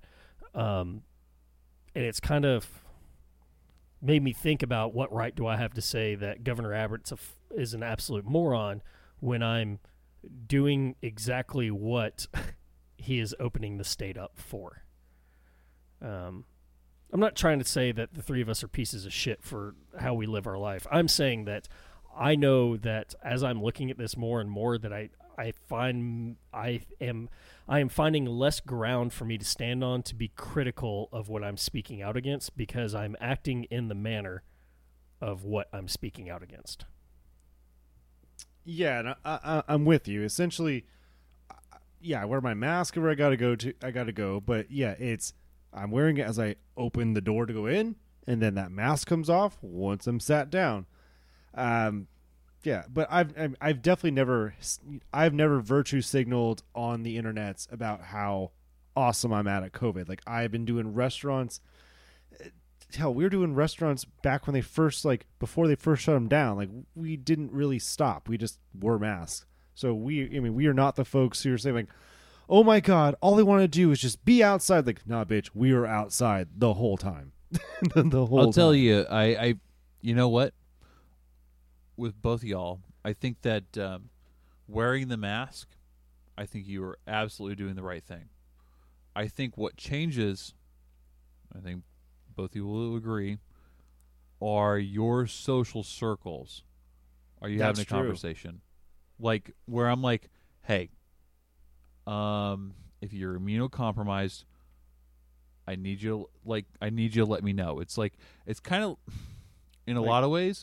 I kind of wish I would have had this sort of instruction when I became sexually active when I was a you know, when I was a kid, you know, like this is 10 years ago, right?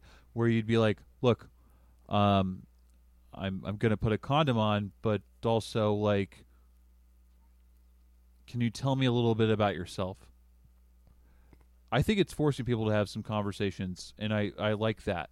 I don't think it happens enough. And I think that people get bent out of shape because they don't want to talk about it because there's a level of embarrassment, and that's fine. I I get that. Yeah, But that, that's. I think that's you really bring up a great point where it's like, hey, you know, um, I'm worried about the American sitting to my left and my right just as much as the next person. So I wear my mask, but guess what I'm also doing? I'm wearing my mask. I'm technically following the law, and I still want to go to a bar and have a beer, eat a burger, have a steak. Yeah, I, I kind of look at it from like, am I actually protecting? Because the people that have gotten hit the hardest throughout this whole thing, are, are, besides our healthcare workers, so healthcare workers, first responders, by far are number one. Like that's Yeah, that is man. the, that is the immediate I know, repercussions, right? But the the people that get hardest hit hardest immediately following that are the service industry. The people that live Mm-hmm. on yeah. two fifteen an hour and tips, and their their livelihood has suffered. Um, and then they, I don't. Did y'all see the video this week? I think it was this week of a girl. So this this girl at a, um, I think it was a coffee shop or something like that, quits on the spot because this lady just refused to wear her mask coming in. And she goes, and, she makes a valid point. She, I mean, it's not a valid point. God damn it. I, I mean, I do it, so fuck it. She makes the point. She goes, "Look, I'm literally wearing it from here to the table. Then I'm going to take it off anyways. What the fuck is the difference?" Um, and she goes, "I got it. I understand. Just put it on to go from here to there. That way, we don't get fined. We don't get in trouble, and you can still have Yeah. your you can still have your meal." And this goes on and on and on. And this waitress just quits on the spot. Well, the boyfriend that is with the female who refuses to put on the mask is so embarrassed and he's trying to tell her like just just do it just do it. And you can see him he just doesn't know what to do. Waitress quits walks out and the this lady finally goes well i guess i'll put on a mask now. And the boyfriend is like no fuck it we're leaving. Like you just ruined somebody's livelihood Yeah. because you were too proud to do this and this. And the service industry has been hit so hard. Um you know, Aaron, were you still bartending when all this happened? When it all came down, or had you already moved on to your full time job? No, I, I'd already lost my job, but um, having worked in the service industry here in Pierce County for as many uh, years as I have, it's a very short amount compared to the people that I'm friends with. Right? They're the true professionals, but uh, they're they're the ones that have had to grapple with um, the gravity of what you're talking about. Um, yeah, I I feel for every. Well, this industry- you happened know, uh, just a few months ago. It happened three or four months ago. And God, I wish I would have told you guys about this. But it was like, I go down to my local beer bar. It's less than a quarter, or less than a half mile away. Uh, is this Edison the one? That, City. is this the one that we? House? Yeah, is this the one that we took the? Uh, no, no, no. That was the other one that we ended up taking the SUV back from like three quarters mile. uh, Edison City Ale House. This is like our uh, tap room bottle shop. So it's beer and wine. Eh, uh, Cody, it's this really is beer heavy. we're gonna go to a version of that on Friday night when I pick you up. Hell yeah. Um, Edison City. we're having uh, yeah sorry got sidetracked uh, we we had beers we were drinking it was actually like it was like a tuesday where it's like uh you know um we're gonna have like a little beer club meeting crack a couple bottles it's gonna be real chill. We're closing it out. Guy walks in he goes hey woman go get me a beer. He's talking to his girlfriend.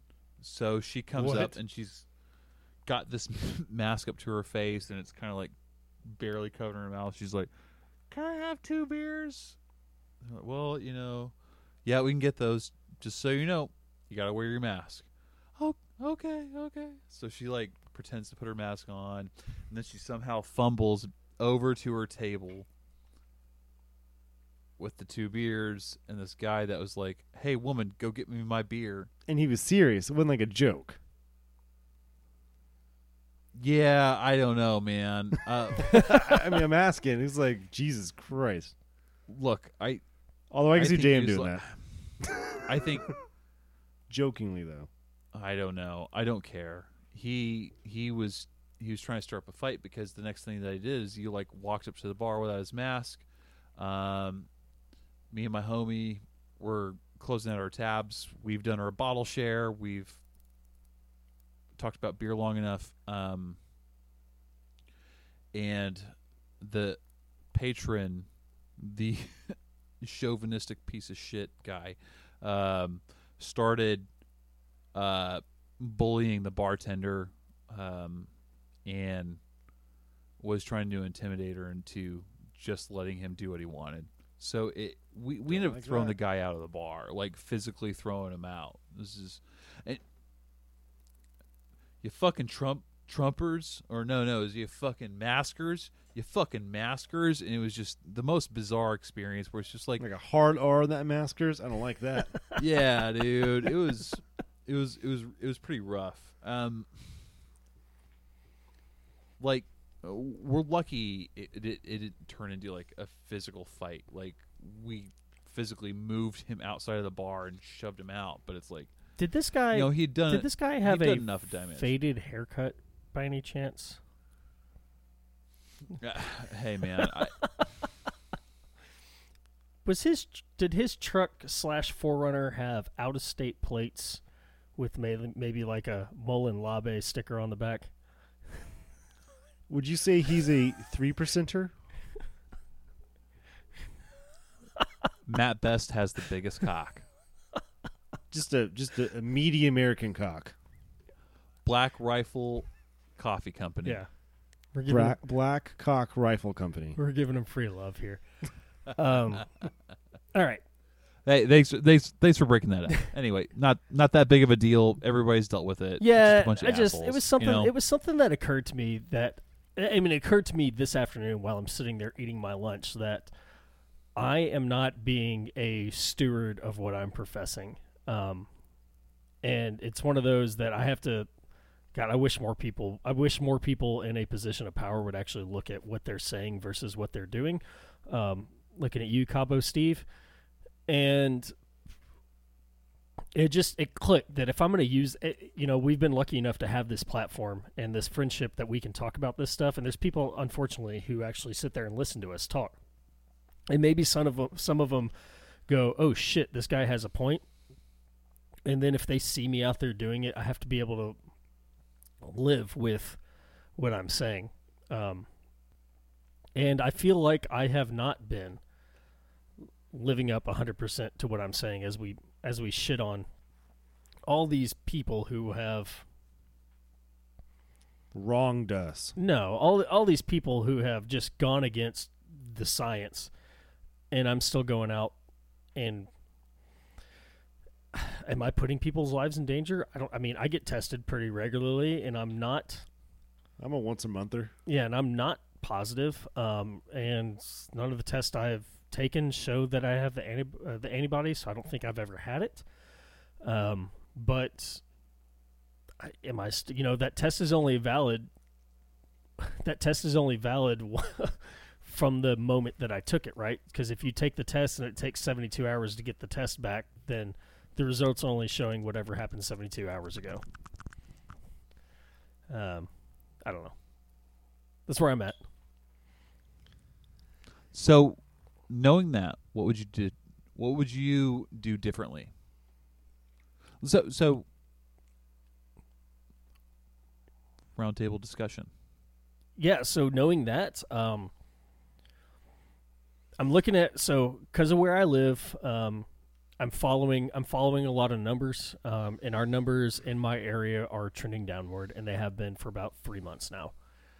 Um, ever since the post Christmas break, Holidays. yeah, the post holidays, like numbers in North Carolina, in the Raleigh metropolitan area, plus the Fayetteville area, and the 50 miles or 60 miles in between, are trending downward. Um, So you would say that your life in North Carolina has actually improved since Madison Cawthorn became your representative? so he's, He's, not out there punching trees for you to live. he's not the representative out here. He's in uh, Western North Carolina. He's over like by Asheville and shit like that. Um, Lucky guy. So I like I pay attention to the numbers, and it's I feel I feel like I'm obeying the you know the spirit of the law, as the uh, Supreme Court would call it. It is within the spirit of the law. It may not be within the letter of the law, which is how you get amendments and all that stuff. Appeals get passed and revisions. And um, am I going? For me, I probably and I- I'll start doing it tomorrow. But like, I need to wear my mask in the gym. That's exactly what it comes down to. Is when I'm in a high density area like that, I need to be wearing a mask in the gym. It's that simple. Um, Uh, for me, it's just um, for every everything that I do, um, if it's with anybody outside of my circle, it's a conversation. Hey, what are you comfortable with? Let me know, and that's what I'm gonna do. yeah, that's good. No mask, no problem. Mask, okay, cool. I can do that. Well, it's even Like I'm Yeah, no, it's even like when I went out to visit my dad and his wife, and he's saying he- he's like, "We don't wear a mask." And I was like, "That's fine. I'm still going to do it." And he refuses to shop at places that that make you wear a mask. So we would only go into places that wore a mask. Well, So like shitty places, I guess. no, no, that whole city is that whole that's not exactly true. that whole city is just refuses to follow the governor's mandates, and that's fine. Do whatever you want, right? But like, I still wore my mask, and never at any point did he say, "Look, you're embarrassing me. Take your mask off because people are looking at you." I'm still going to wear it. I'm glad you brought that up because uh, a few weeks ago, I decided I wanted to go to my favorite dive bar here in Pierce County. Um, we drove out there to watch football, still during the playoffs, mind you. Um, walking with masks on, nobody's got their masks on. Uh, we walk in the bar, order our beers. Nobody's got their mask on inside the bar, which is Washington State. Walk back out, back outside, and um, one of the regulars, I recognized him, um, pulled up a propane stove, lit it up, goes, "Hey man, enjoy your stay." And all we did was wear our masks. With like, hey, we're not going to wear ours. You want to wear yours? Cool. We're still going to hook you up with a, you know, a nice warm fire.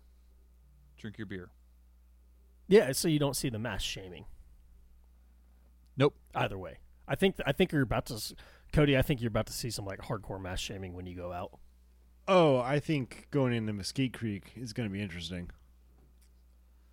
Like, there's gonna like you know, especially like as the night gets longer, or you know, be, you know, beers get deeper, you're gonna have like, why are you even wearing that thing still? Like, there's gonna be a lot of that.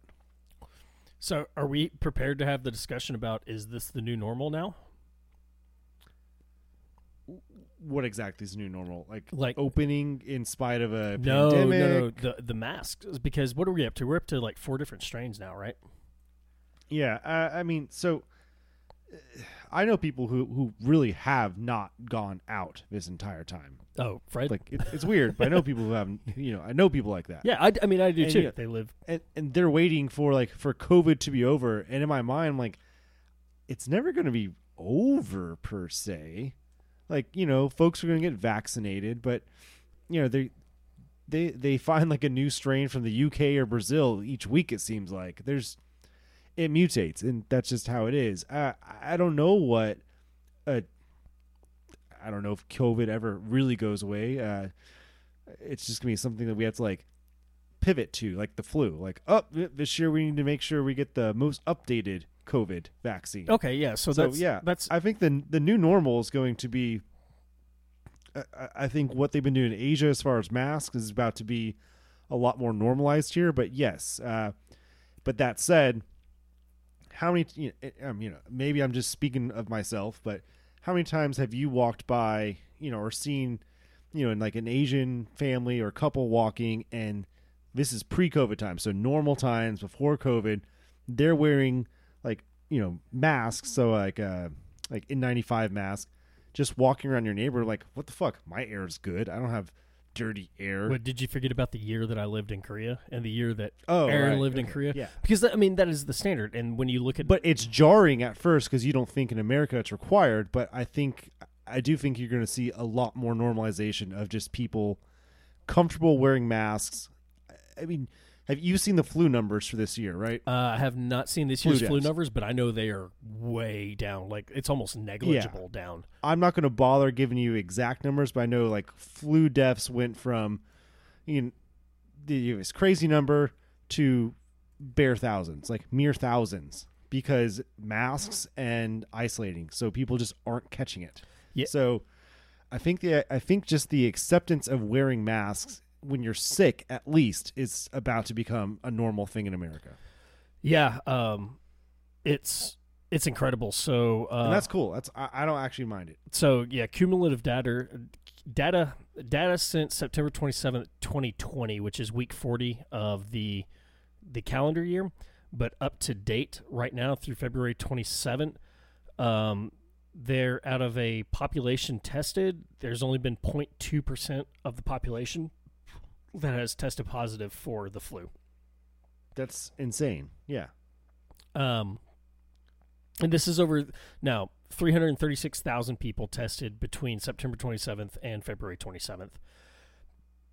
But I you know, at what point do shit, at what point do we treat COVID like the flu and then have everybody who is anti-mask the entire time saying, "Well, you know, the flu is deadlier, it kills more people," and then we point back to these numbers and go, but we're actually doing a very good job of controlling common diseases now." Um and this is all going back to the new normal conversation that it's I don't see us after after 2021. I don't see a, a world where we lock down or close businesses again for COVID, at least. okay.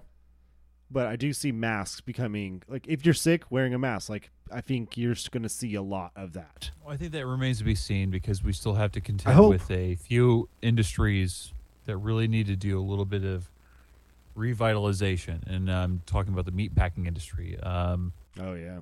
um, you know what was really cool about the meat industry is for all of us that are criminals and eat tortured animals, me included.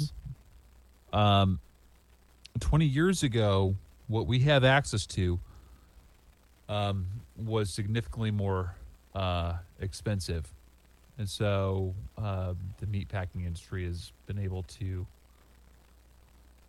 expand upon a consumer driven market, which favors a steak over, say, a eggplant or Okay. Like vegetable. Otherwise, The beyond meat Um, category. the point I'm trying to make is that it's it's it's very harmful towards the environment, but it's also harmful towards the animal. Um, to just kind of live inside of the beef, poultry, and what's a fucking pig? Uh, uh, Swine. no, uh, Swine uh, uh, porcine. yeah. industry, right? Eh, because when you start to condense all of this, it's inherently a uh, health risk, especially with the animals that are stressed out, that have lower defenses to protect themselves from diseases. You know, that's a good So point the- because we didn't really see. Did we? I don't think we saw like a E. coli outbreak this year, did we? No, no, I don't think so. But the numbers kind of point towards it. It's like everything is driven from a market of generating revenue, but those industries do not one take care of the worker, nor do they really care for the product. It is a profit-driven industry. Yeah. Well, I will tell you that in uh, the fisc- or the the flu season. So they start the flu season on week forty of the calendar year, is what they call the flu season. So it's week forty to week thirty nine. Um, that's your fifty two week flu season, is how they're counting it. Um, and across the United States, this is from the CDC website. So if you don't believe in COVID, then you probably don't believe in the CDC website. But um, across the nation, their scales run from very high, high, moderate, low to minimal, and there's three shades of minimal. The entire state or the entire United States is at the lowest shade of minimal for influenza this year because of safe practices that we've instituted. The only state that doesn't have data is D- is DC, and it's saying insufficient data. Uh, but this includes the Virgin Islands and Puerto Rico and the North Mariana Islands. Um, Our colonies. yeah. Uh, but the flu numbers are incredibly down. Um, and I think it goes back to what Cody was saying. You know, Aaron and I saw it in Korea that the general populace they wore masks because the air quality is just garbage over there. Because you get the Aaron, what was it called? Where uh, we get the yellow air or the yellow the yellow dust. Oh. God, Yeah. that, that sounds Yeah, that's uh that comes in from the Mongolian desert. Yeah, dude, Cody, it's something to see. Like when you walk outside. Do you remember when the? uh You remember like when uh, when an oak tree pollen expl- starts exploding. No, you remember this summer where it looked like the sky was on fire because we are getting all that dust over from the Sahara. Yeah, yeah, yeah. Okay, so that was what like there is a air quality index over in Korea, and we get all we get this weird westward wind or northwestern. Uh, so winds are named from which they came. So this nor- northwestern wind that would blow over from China down to uh, Korea, and the air would just turn like this yellow, orange, brown. So not only is it carrying all of the dust and sand from Mongolia, but it's also carrying the industrial like pollutants. Yeah, everything. Uh, fart. That's a the good industrial term. fart. I love it. Uh, all the industrial fart air. how do we how do we get back to how do we get all this back to these four states opening up? Um, what are our final positions on this, or do we have final positions? Um, but how do how do we draw this back to four states? I've got a final position on it. I unfortunately for these states, I think that um, political clout is based off of um, being able to to make a dollar. I think that uh, these folks have been forced into a position where they have to make a decision. Um, and the fallout is going to be that uh, power is either won or lost. Even though that the unfortunate promise of a free and equal society seems to be tampered with when we start to not consider the lives of those that are immunocompromised, nor enforce very sober practices on controlling the outbreak of the virus. Yeah, I mean, you're adding politics to saving lives, and that Hopefully, that, that, hopefully that's all that shit. covers it. Like I, that one took me a little while to spit out. Well, it's No, final I- I thoughts. you. Like we, Uh, it's it's the lightning round or whatever you want to call it. It, it should. Yeah, yeah. For me, uh, my wife's pregnant, so I definitely foresee wearing masks out. Uh, I don't really see that changing in our lives up until probably we get vaccines. I think vaccines makes me feel more comfortable about going maskless. I've made it this far without COVID. I, I'm not going to listen to a governor that won't stand up for me. So I'll continue wearing a mask until he can stand up for me and get me a vaccine. I can't tell if that's a double entendre or not. It absolutely is. so Aaron, do you get the he joke can, there? He can continue to roll with it and just cave in to everyone's demands that we get rid of the mandate. But um, me, I'm a tree that doesn't fall. Oh god damn it. uh I uh I am I'm torn on it. Um I don't believe that Governor Abbott is doing this from a place of science. I believe, like Aaron said, that he's doing this from a political standpoint to reinforce his base um, and look at future elections.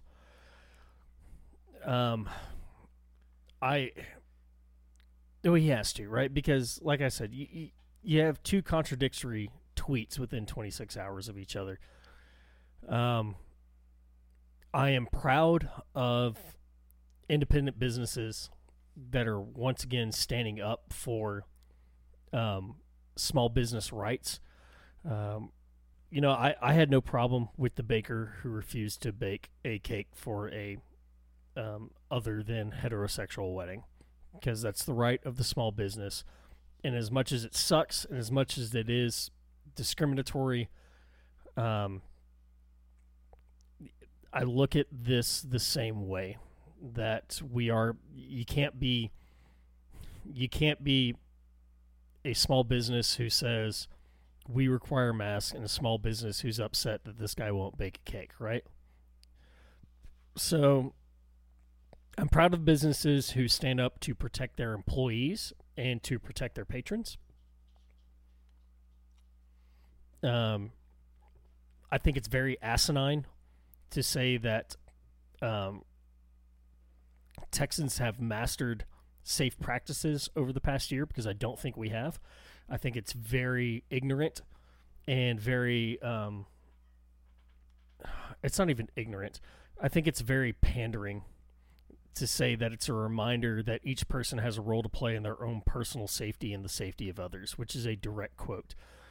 Um, I, I, Texans don't give a shit about other people's safety. yeah, I, I think Tex. I think Texas as a state has proved for about 185 years that we don't care what anybody else is doing. That we're going to do what we want to do, um, and there's some part of that Republic of Texas pride in this movement, which is why I think he chose to announce it on the God, 180th. I just wish they cared about something that was really fucking cool, man.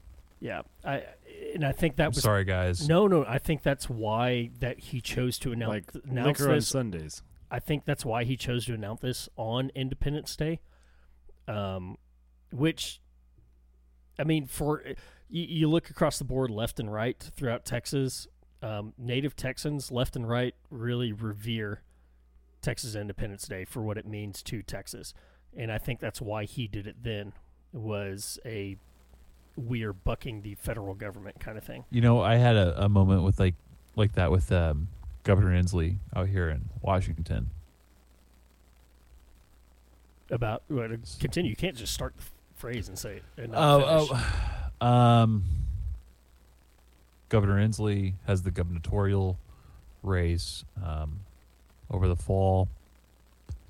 The day before the voting polls become open, he opens up the state for some sort of limited mask situation. And he was, you know, the guy he was contending with, the guy he was contending with was not going to win because rather than be a, a voice of reason and slight ideal you know ideological perspective which could do well here because we're not crazy out here fairly moderate we've got our well we've got our stuff right and, So the state- for our audience the state jm's overall- give me a weird No, the state look. overall, I could say it was moderate, uh, but they, you know, we look at When Portland. just think I'm sorry, Seattle, we look at got a whole Seattle. different Yeah, we look at Seattle the way that everybody else looks at Austin. Right. At any rate, um, the point I'll make is that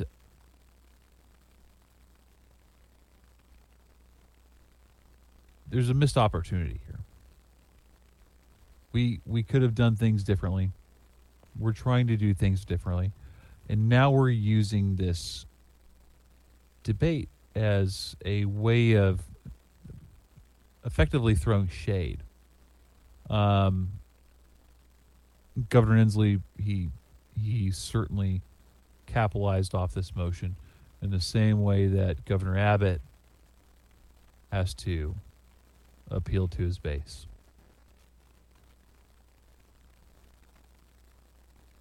So I'm just I'm not okay with it period. It it's it still seems disingenuous and it seems um, covert.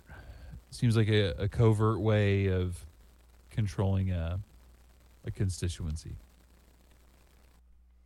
I mean, it's a bold strategy. We'll see how it plays out. Cotton. Cotton. Got to get a dodgeball reference in there. Fuck you, Chuck Norris. Um, I have a noisemaker now. oh.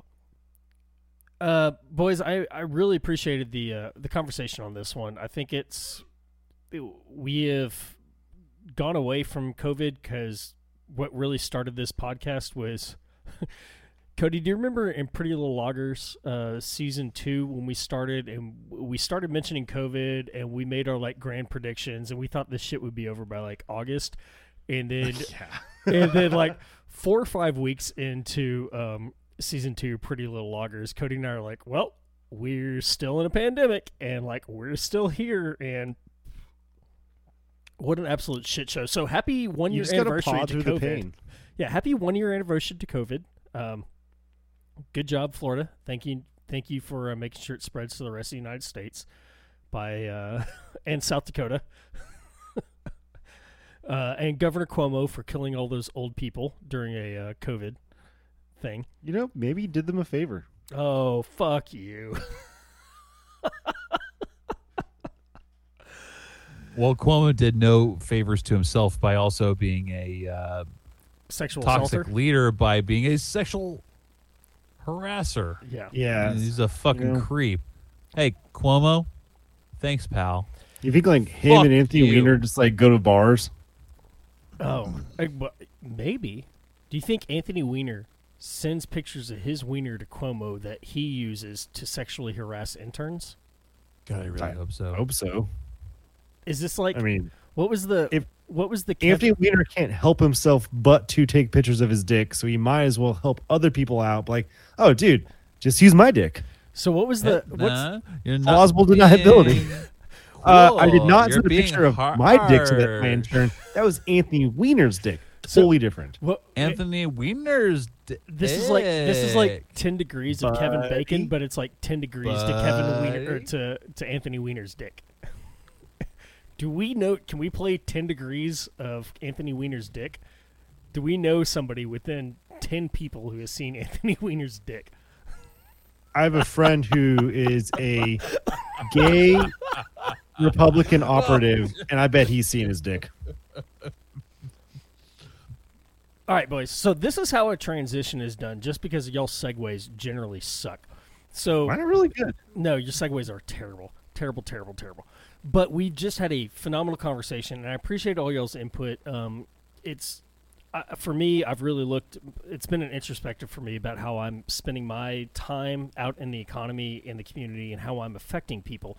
But let's move from four states who have given up on their population to a country who um, effectively eradicated COVID within about first four months. Um, so New Zealand and, Austra- uh, and Australia had such strict COVID protocols that within like the first four months, I think by August, they'd open up sporting venues completely. I remember seeing a post in New Zealand where they were full capacity for a rugby game, and They have concerts. yeah, they have concerts um, within. Uh, I I remember them see, uh, seeing New Zealand being locked back down uh, extremely quickly after we're talking like five positive COVID tests. They locked down an entire state. Um, so, COVID to COVID, and I knew it was. And Aaron put in here in the notes. It says AC afterwards, but I I made a little note that nobody actually needed to see that Aaron put this good news story up because it says www.npr.org, so we all knew it was Aaron's immediately. Um, but Because NPR is not where you go to find fat animals. but Aaron has a phenomenal good news story. One of two actually this week. We're going to double hit you with this week because we bored the shit out of you talking again about Texas. Um, so we, we're double talking about this. Aaron, why don't you lead us off into this week's good news story part one about New Zealand? Uh, every uh, every year, Carol Clapp leaves her family in uh, New Hampshire, and she travels to New Zealand. So this time last year, um, she's in New Zealand, enjoying herself in retired life when COVID nineteen hits. All the restrictions get slapped down, and guess what happens? She's been stuck there for a year. Oh, she's been stuck there for a year, and guess what? She's seventy three years old. Where the She fuck's the Navy uh, SEALs rescuing our hostage? I don't know what you're talking about, but she stayed in she stayed in New Zealand um due to COVID restrictions, she got a uh, an extension on her visa passport, and she got a boyfriend. Oh, she doesn't just leave her family. She goes over there for six months at a time. That's right. Now, and she got now stuck Al's there, like, and her like she's a widower. Um, widow. No, she's a. Oh yeah, she is a widow. Widower's the man. My grandpa's a widower. Not that he killed my grandmother. That's the thing. Widower sounds like you did it. It's kind of fucked up, right? I can't wait. well, for that's that. why we got corrections. I can't So- wait for that book on his deathbed. But all right, I was so excited to hear this story, man. Um, it's super cute. you know, like, God, last year was such a bad year for me. And then you're like, yo, um, my grandma. Old Carol getting them cheeks clap.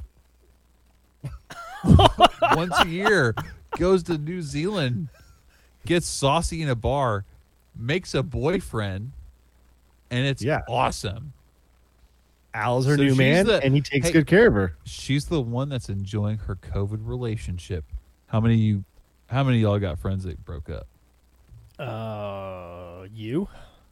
Yeah, just you. Sorry, buddy.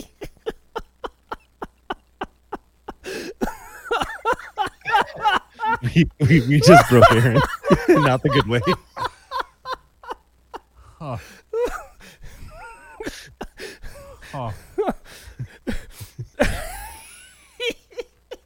I don't know. I mean, I don't know what to expect.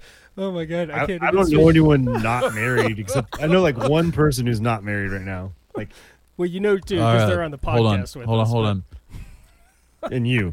Yeah. Oh my god. Oh, Aaron, you set yourself up for that one. Oh god. But no, this is Just think about her like grandkids. Like, I don't know, grandma's just in Auckland getting dick down. Oh, dude! I hope she's gone to the. I hope she's gone to all the places that they filmed Lord of the Rings at and like took pictures. Oh yeah, like I think they have like While whole dicking town somebody there. down or being dicked down. getting dicked down in a hobbit hole. It's like my man came all over this building. She's on top of Mountain Doom, just getting it. She's up there lighting the towers for Minas Tirith and just getting rocked. Miss, oh my God, she pulled a Minas Tirith. what? Uh, but Riders of Gondor. well, he was riding her like she was Gondor. That. hey, hey, guess what? What? That man got Rohan. oh, So a Rohan Well, he job. got he, she gave she gave him the old Rohan reach around. Um, Oh, that was good. no, this is so this Nazgul. this is super this is super cute because I uh, my grandfather is eighty four years old. Yeah, eighty four years old. Um, his wife passed away in two thousand and nine when he was what is that? What's the math work out to? There seventy two. Um, and I he I remember when he started dating, um, and he he came over to my dad's house and was like, "Boys, now, granddaddy, six foot four, Vietnam, uh, flew OV one Mohawks for the army. He was a major. Shot down twice. Has twenty three Army Air Medals.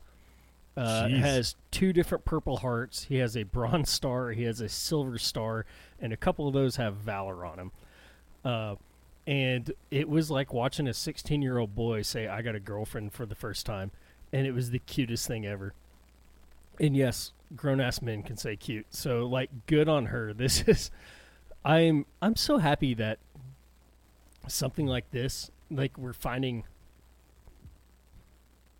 we're finding something good. We're finding the silver lining. Plays book. Brutal. I love that movie. All right. Cody's got good news story number two um, because he mentioned the Navy SEALs. We have. I can't believe this didn't get can- I can't believe this didn't get shit canned. Yeah. No, no, no. Why not? Uh, so because he Uh, mentioned you the Navy got Navy SEALs, SEAls, and you said they're not canceled. Uh, and Aaron is and Aaron is a huge fan of the Navy SEAls Yeah, because great. Aaron thinks they're pussies. So it's really funny because there's a pussy rescued by the Thai Navy. Yeah, I don't know if there's seals, but I mean, yeah. So I'm pretty sure the same team that rescued all those boys from the pedophile in that cave in Thailand or whatever Elon Musk was talking about also rescued four kittens from a sinking ship. I didn't What? see So- that. Are you serious?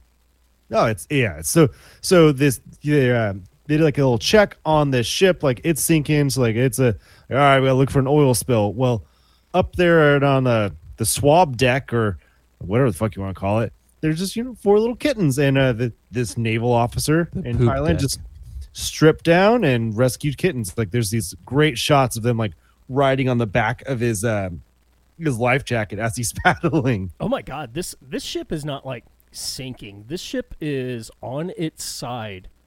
We're Yeah. talking like it's fifty percent. It's called listing. okay. It is listed because it is fifty percent underwater on its side. Um, is completely horizontal, and this dude is putting kittens on the back of his life jacket and swimming these things back to his boat. You know what, man? I got something to say about this. Fuck you. Wait, which Kittens? one? Fuck you for so be for being so fucking nice. for, being, for being so fucking cool. You saved a worthless animal that's gonna look at you and be bored looking at you. You piece of shit. Thanks, I hope gets to pal. keep- I Thanks. hope he gets to keep you all know of them. What? You know what, pal? Fuck you. I apologize to all of our listeners because Aaron is not saying this into the microphone, so I'm gonna have to adjust audio levels on this. But No, I'm. Fuck him, dude. like, man. He's just Dude, a he's- nice guy. you can scream You into just, the mic. you just know that he's okay, going back clip. to Bangkok and just getting the pick of the lady boys. Damn it, dude. Like he's a national hero. Like he's not paying for whatever hole they have. I don't know. Well, I think you get, I think you get the amount of pussy that you rescued Four. So four. in port, right? Yeah. I'm not, be- I'm not being crude here. I mean, we're rescuing pussycats. yeah, he gets four. He gets four. Am I being crude? Am I saying this wrong? I think I'm using it correctly. yeah, that's that that's naval code, I believe, maritime law. Man. My head was rushing. I just got mad because this dude did something genuinely nice. There's been some Yeah, good like- stuff. No one told him to do it. He's like, I gotta get those cats, and he did. It's pretty cool. Uh, Next week there'll be a dog that's too fat to run, and then he loses weight. it actually really bothers me that his uh, service shirt says Royal Thai Navy in English on it. It should be well. I mean, if it's not in English, then we couldn't read it. It should be in Taiwanese, but Taiwanese uh, yeah. is that? wait, the language of Thailand is Taiwanese. Yeah. What? I think it's Thai. uh, Taiwanese people. So I have to imagine like the is is a participle of it? Oh, this is Thailand. So the yeah yeah so the language it, it's the Thai language, but it should be written in Taiwanese, right? Oh, so Taiwanese Mandarin, Taiwanese Hokkien are the two languages. Yeah. So They're calling it Taiwanese. yeah. Okay. I'm not looking it up. I'm just going to trust No, you I'm one. I'm looking at it. I'm looking Well, it like right I guess in Taiwan they don't speak Taiwanese either. They speak Mandarin. They speak Taiwanese Mandarin. What the fuck? Yeah, or they speak Taiwanese Hokkien, uh, H O K K I E N. You've been hanging out with Krim too much. This sounds like this sounds like anime. No, no, no. He's from he's from Guam, and it's not, yeah, but it's not he- he- Guamamese apparently because I used to. He's like, oh, from Guam. And I was like, oh, you're like Guamamese or Guamanites or. Guamanian. And there's I forget what you. they are Guamamaniacs. Yeah, there's there's a word for it, and he told me, and I just choose to. Uh, they're at Chamorro is the name of the people there.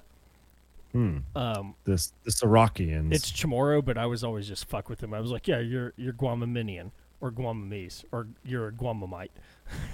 Guam. All right, so before we make fun of more uh, Pacific Islander cultures, uh, we're gonna we're gonna get on out of here. So uh, find us on all the finest social medias where we are. The drunk week. Well, no, not the. Damn it! I fucked it up already. We are just. Nope. Don't even say that. We are drunk week in review At gmail.com. at gmail.com. Fallen Find us on Deity. Instagram, Twitter. We are DWIR podcast, which probably people find that as they want advice on how to get out of a DWI. So that's Oh, gonna be fun. That's a good one. I didn't even think about that.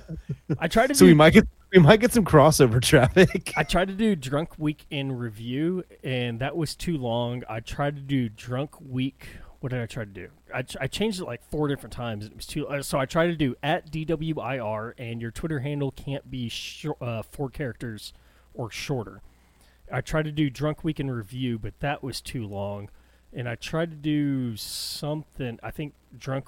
I think I tried to do drunk week, like the letter N review, and that was still too long. So it's DWIR podcast. Um, I like it. It's good. then- strong, bold, zesty. shout out to my buddy uh, Aaron on Twitch at uh, the Fallen Deity and on Instagram at the dot fallen dot deity. Yeah, and so next week, two out of three of us will be recording from Fayetteville, North Carolina. Fayettenam, baby, Fayettenam.